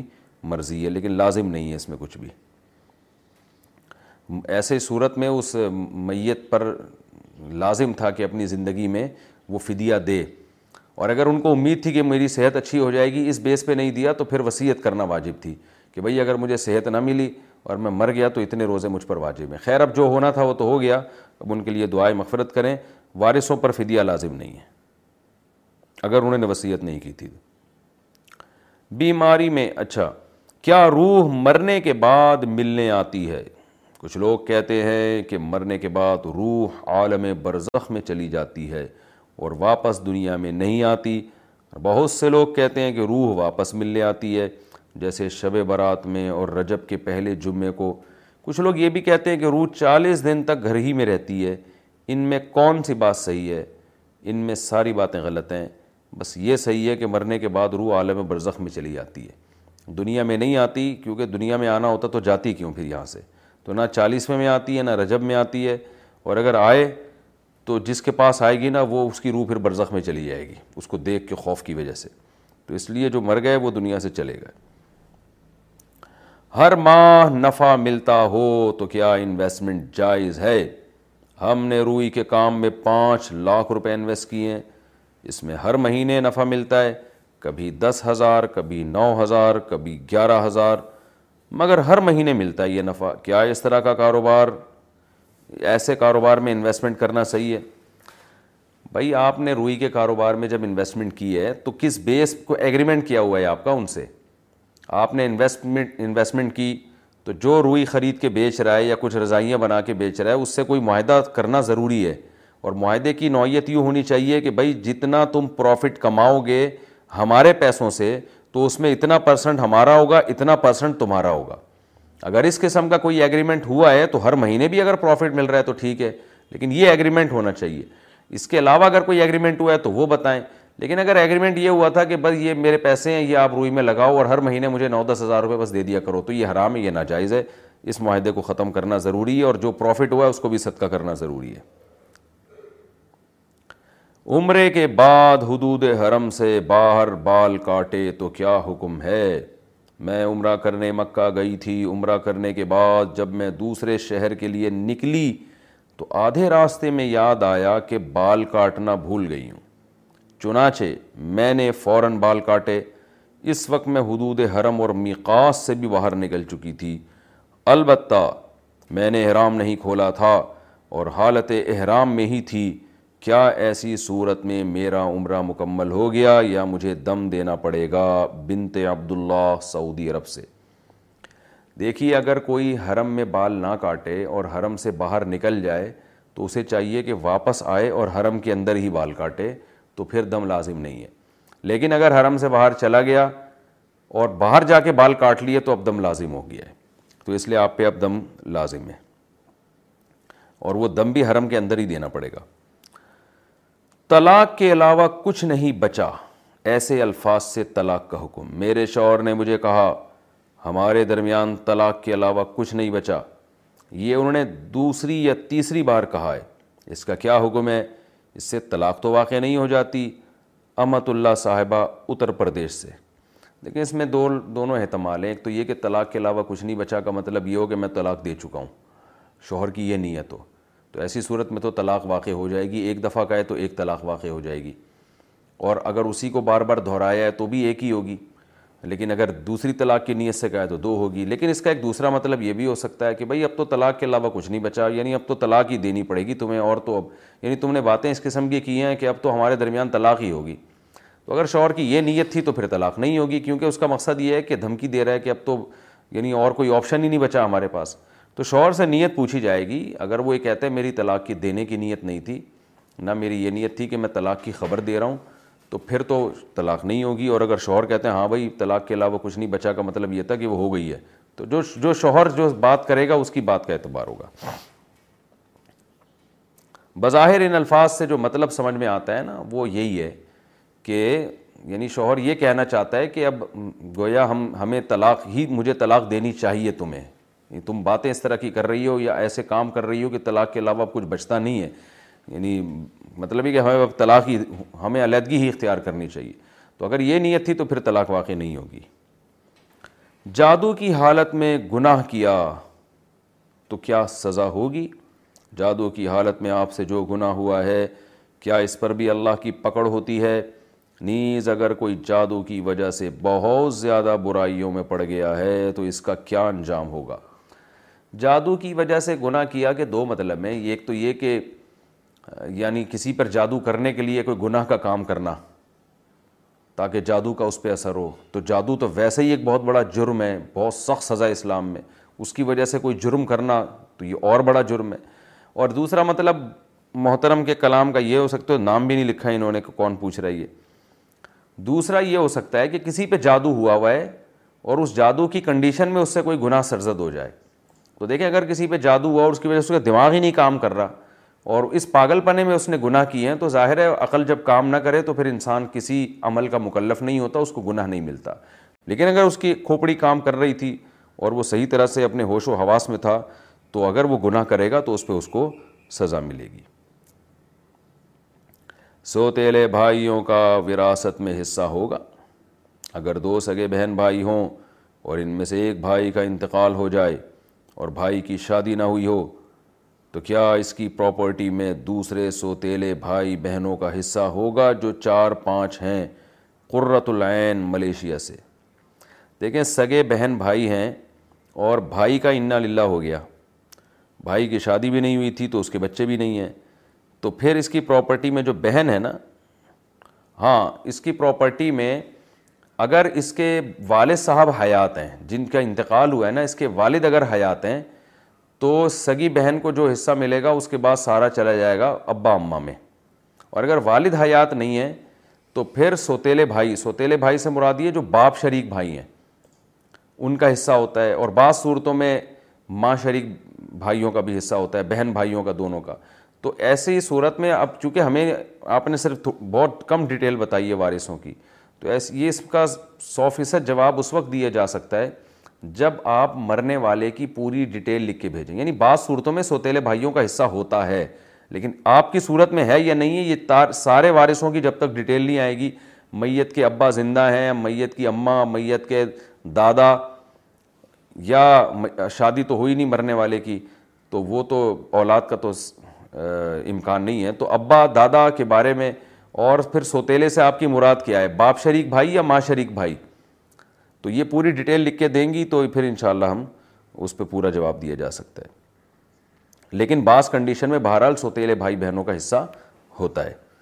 فضول خرچی اور اسراف کی کیا حد ہے اسلام میں فضول خرچی منع ہے لیکن وہ کیا حد ہے جس کے بعد بھی فضول کوئی بھی چیز فضول خرچی میں شمار ہوگی نبیہ یونس لکھنؤ سے دیکھیں فضول خرچی اور اصراف اس کی حد کیا ہے بہت اچھا سوال ہے لوگوں کو یہ سوال کا چونکہ جواب نہیں آتا تو وہ ہر ایک پر اصراف کا فتویٰ لگاتے رہتے ہیں کہ یہ اصراف کر رہا ہے جو اچھا کھا رہا ہے اس کو بھی لوگ کہتے ہیں اسراف کر رہا ہے تو اسراف کہتے ہیں اپنی آمدن سے زیادہ خرچ کرنا دکان پکوڑوں کی اور باتیں کروڑوں کی تو یہ جس کا یعنی اسٹائل کروڑوں کا تو پیسے جیب میں ہے نہیں اور آپ خام خمے ہوٹلوں میں کھانا کھا رہے ہیں آپ کی اوقات جو ہے وہ مسور کی دال کی نہیں ہے لیکن آپ ولیمہ ایسا کر رہے ہیں کہ یہ لوگ سمجھ رہے ہیں کہ اس سے بڑا سیٹھ دنیا میں کوئی پیدا نہیں ہوا یعنی قرآن کے الفاظ کیا ہیں کہ ایسا نہ ہو جاؤ کہ کل لوگوں کے سامنے تمہیں ہاتھ پھیلانا پڑے اور ملومہ محصورہ بن جاؤ لوگ ملامت کریں کہ دیکھو لوگوں سے بھیک مانگ رہا ہے تو اپنی آمدن کے اندر اندر خرچ کرنا یہ اس کی علامت ہے کہ آپ اصراف نہیں کر رہے اپنی حیثیت سے زیادہ خرچ کریں گے تو یہ اصراف ہے اور تبذیر کیا ہوتا ہے جس کو ہم فضول خرچی بھی کہتے ہیں فضول خرچی اسے کہتے ہیں یا تبذیر عربی میں اسے کہتے ہیں کہ غیر محل میں خرچ کرنا یعنی ایسی جگہ خرچ کرنا جہاں پیسہ ضائع ہو رہا ہے غلط جگہ پہ جیسے آپ کی آمدن ایک لاکھ روپے ہے آپ اس میں سے پچاس ہزار خرچ کر رہے ہیں آمدن کے اندر اندر لیکن خرچ بالکل فضول چیز پہ کر رہے ہیں گناہ پہ خرچ کر رہے ہیں برائی پہ خرچ کر رہے ہیں یا یہ کہ ڈبو کھیل رہے ہیں اسنوکر کھیل رہے ہیں تو ایسی چیز جس پہ نہ دنیا کا کوئی فائدہ نہ آخرت کا کوئی فائدہ کوئی فائدے سے مراد کوئی معتد بھی فائدہ کوئی مناسب فائدہ یا پان گٹکے پہ خرچ کر رہے ہیں آپ گٹکوں پہ اڑا رہے ہیں آپ سگریٹ پہ اڑا رہے ہیں تو یہ تبذیر ہے کہ اپنی صحت کو برباد کرنے میں پیسے اڑا رہے ہیں تو آمدن سے زیادہ خرچ کریں گے یہ اصراف کہلائے گا آمدن کے اندر یا زیادہ خرچ کریں لیکن کریں ایسی جگہ پہ جو خرچ کرنے کی چیز نہیں ہے تو یہ تبذیر کہلاتی ہے یہ چیز تو ان دونوں سے بچنے کا ہمیں شریعت نے حکم دیا ہے اس سے پتہ چلا کہ اسراف ہر ایک کا دوسرے سے مختلف ہوتا ہے ایک آدمی کی کروڑوں کی آمدن ہے تو وہ اگر ولیمے میں لاکھوں روپے لوگوں کو پہ خرچ کر دیتا ہے تو یہ اس کے لیے حق میں اسراف نہیں ہے اس کے لیے جائز ہے لیکن ایک آدمی کی آمدن ہزاروں میں ہے اور وہ اپنی شادی بیاہ میں لاکھوں روپے اڑا رہا ہے تو اس کے لیے یہ اصراف ہے تو اس لیے اس میں سب کو ایک ہی لاٹھی سے نہیں ہانکا جائے گا ہر ایک کیا کہ انکم اور اس کے جو آمدن کے ذرائع ہیں وہ اس کے لحاظ سے ہر ایک کے حق میں اصراف کی تعریف دوسرے سے مختلف ہوگی افطار کے وقت اگر ہم سوتے رہ جائیں تو روزہ ہو جائے گا اگر کوئی شخص اثر پڑھ کر سو جائے اور افطار کے وقت بھی سوتا رہے رات کو بہت دیر سے آنکھ کھلے تو اس کے روزے کا کیا حکم ہوگا ثاقب صاحب انڈیا سے بہت ہی عجیب آدمی ہے افطار کے وقت تو دنیا میں کوئی بھی نہیں سو رہا ہوتا پیٹ کمر سے چپکا ہوا ہوتا ہے اور کچن کی خوشبو سے نیند کا نام و نشان ختم ہو چکا ہوتا ہے تو یہ کیسا انسان ہے جو افطار کے وقت سو رہا ہو تو بہرحال اگر افطار سوتے ہوئے بھی کر دیا تو روزہ تو ہو جائے گا کیونکہ روزہ تو نام ہے غروب آفتاب تک کھانے پینے سے بچنے کا لیکن ایک بات تو یہ کہ مغرب کی نماز کہاں گئی یاد رکھیں مغرب کی نماز کا قضا کر دینا یا ایک نماز کا قضا کر دینا یہ ایک روزہ چھوڑنے سے زیادہ بڑا گناہ ہے تو یہ عجیب بات ہے سارا دن بھوکا پیاسا رہ لی اور مغرب کی نماز قضا کر دی تو یہ تو بہت بڑی محرومی کی بات ہے اور دوسری بات یہ کہ خلاف سنت ہے آپ صلی اللہ علیہ وسلم نے افطار میں جلدی کا حکم دیا تیسری بات یہ استغنا بھی ہے اللہ کی نعمتوں سے ایک قسم کا تکبر ہے بھوکے پیاسے ہیں اللہ تعالیٰ ہمیں اجازت دے رہا ہے کہ اب تم دسترخوان پہ کھا سکتے ہو اور ہم کہیں کہ نہیں ہم تو نہیں کھائیں گے ہم تو سو رہے ہیں تو یہ بالکل مناسب نہیں ہے تو افطار میں جلدی کرنی چاہیے بہرحال پھر بھی غیر شعوری طور پر کوئی اکیلا گھر میں تھا اور اس کو پتہ ہی نہیں چلا آنکھ لگ گئی اور عشاء میں جا کے اٹھا تو ایک الگ بات ہے روزے پہ کوئی اثر نہیں پڑے گا اس سے ستائیس رمضان کو اعتکاف کرنا ستائیس رمضان کو اعتکاف میں بیٹھنا کیسا ہے احتشام الحق قصور سے بہت اچھا ہے نفلی اعتکاف ہے تو جب چاہیں بیٹھ ہیں اس کے وہ احکام نہیں ہیں جو سنت اعتکاف کے ہوتے ہیں نواسا نواسی کو زکوٰۃ دینا ہم رمضان میں جو زکوٰۃ نکالتے ہیں کیا وہ اپنے نواسا نواسی کو دے سکتے ہیں یا نہیں ممتاز بیگم حیدرآباد انڈیا سے زکوٰۃ اپنے اصول اور فرو میں سے کسی کو نہیں دی جا سکتی اصول کا مطلب ابا دادا دادی نانا نانی یہ جتنے بھی ہیں پردادی پردادا پر پرنانا نانی پر نانا یعنی جن سے آپ پیدا ہوئے ہیں اسی طرح اپنے فرو کو بھی نہیں دی جا سکتی جو آپ سے پیدا ہوئے ہیں یعنی اپنا بیٹا ہے پوتا ہے پوتی ہے بیٹی ہے نواسی ہے نواسا ہے یہ جو فرو ہیں جو آپ سے پیدا ہوئے ہیں تو ان میں سے کسی کو بھی زکوٰۃ نہیں دی جا سکتی اسی طرح میاں بیوی بی ایک دوسرے کو زکوٰۃ نہیں دے سکتے اس کے علاوہ زکوٰۃ ہر ایک کو دی جا سکتی ہے باقی تمام رشتہ داروں کو دی جا سکتی ہے بلکہ رشتہ داروں کو زکوٰۃ دینے میں ڈبل ثواب ہے ایک تو زکوٰۃ کا دوسرا رشتہ داری جوڑنے کا کیا استعمال کے سونے پر زکوٰۃ ہے کسی کے پاس چار سو گرام سونا ہو لیکن استعمال کر رہا ہو اس کے اوپر زکوٰۃ ہے یا نہیں قسمت اللہ سعودی عرب سے سونا استعمال میں ہو یا نہ ہو اس سے کوئی فرق نہیں پڑتا استعمال کے سونے پر بھی بہرحال زکوٰۃ ہے آپ صلی اللہ علیہ وسلم نے ایک صحابیہ کے ہاتھ میں سونے کے کنگن دیکھے تو آپ نے فرمایا کہ اس کی زکوٰۃ دیتی ہے انہوں نے فرمایا کہ نہیں تو فرمایا کہ تم تم یہ چاہتی ہو کہ اللہ قیامت کے دن تمہارے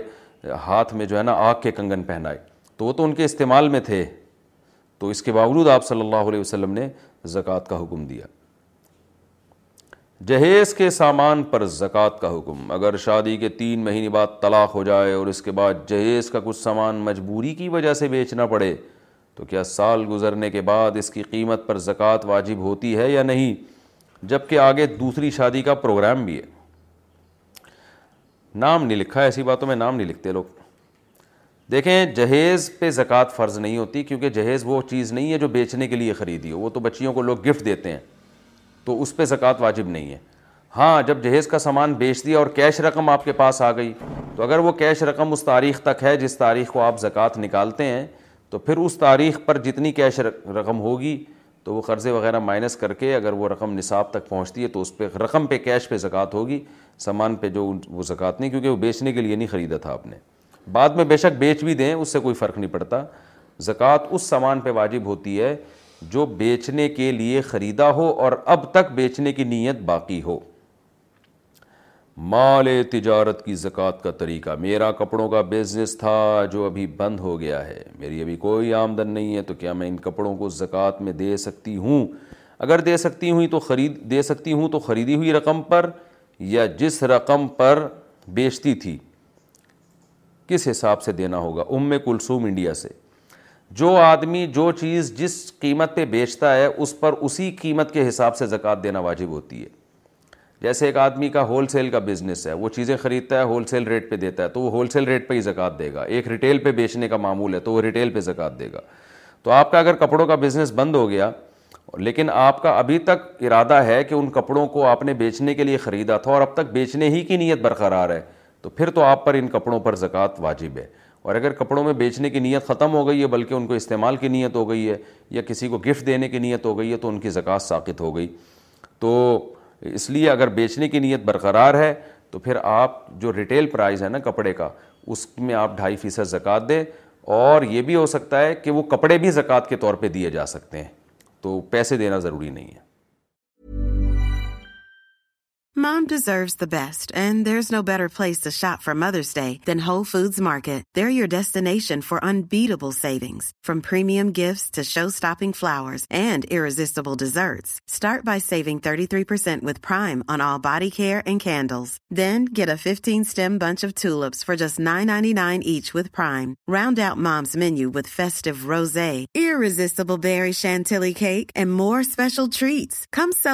mothers day at how market it. Hi, I'm Daniel, founder of Pretty Litter. Cats and cat owners deserve better than any old-fashioned litter. That's why I teamed up with scientists and veterinarians to create Pretty Litter. Its innovative crystal formula has superior odor control and weighs up to 80% less than clay litter. Pretty Litter even monitors health by changing colors to help detect early signs of potential illness. It's the world's smartest kitty litter. Go to prettylitter.com and use code ACAST for 20% off your first order and a free cat toy. Terms and conditions apply. See site for details. Imagine the softest sheets you've ever felt. Now imagine them getting even softer over time. That's what you'll feel with Bowl and Branch's organic cotton sheets. In a recent customer survey, 96% replied that Bowl and Branch sheets get softer with every wash. Start getting your best night's sleep in these sheets that get softer and softer for years to come. Try their sheets with a 30 night guarantee. Plus, get 15% off your first order at bowlandbranch.com. Code BUTTERY. Exclusions apply. See site for details.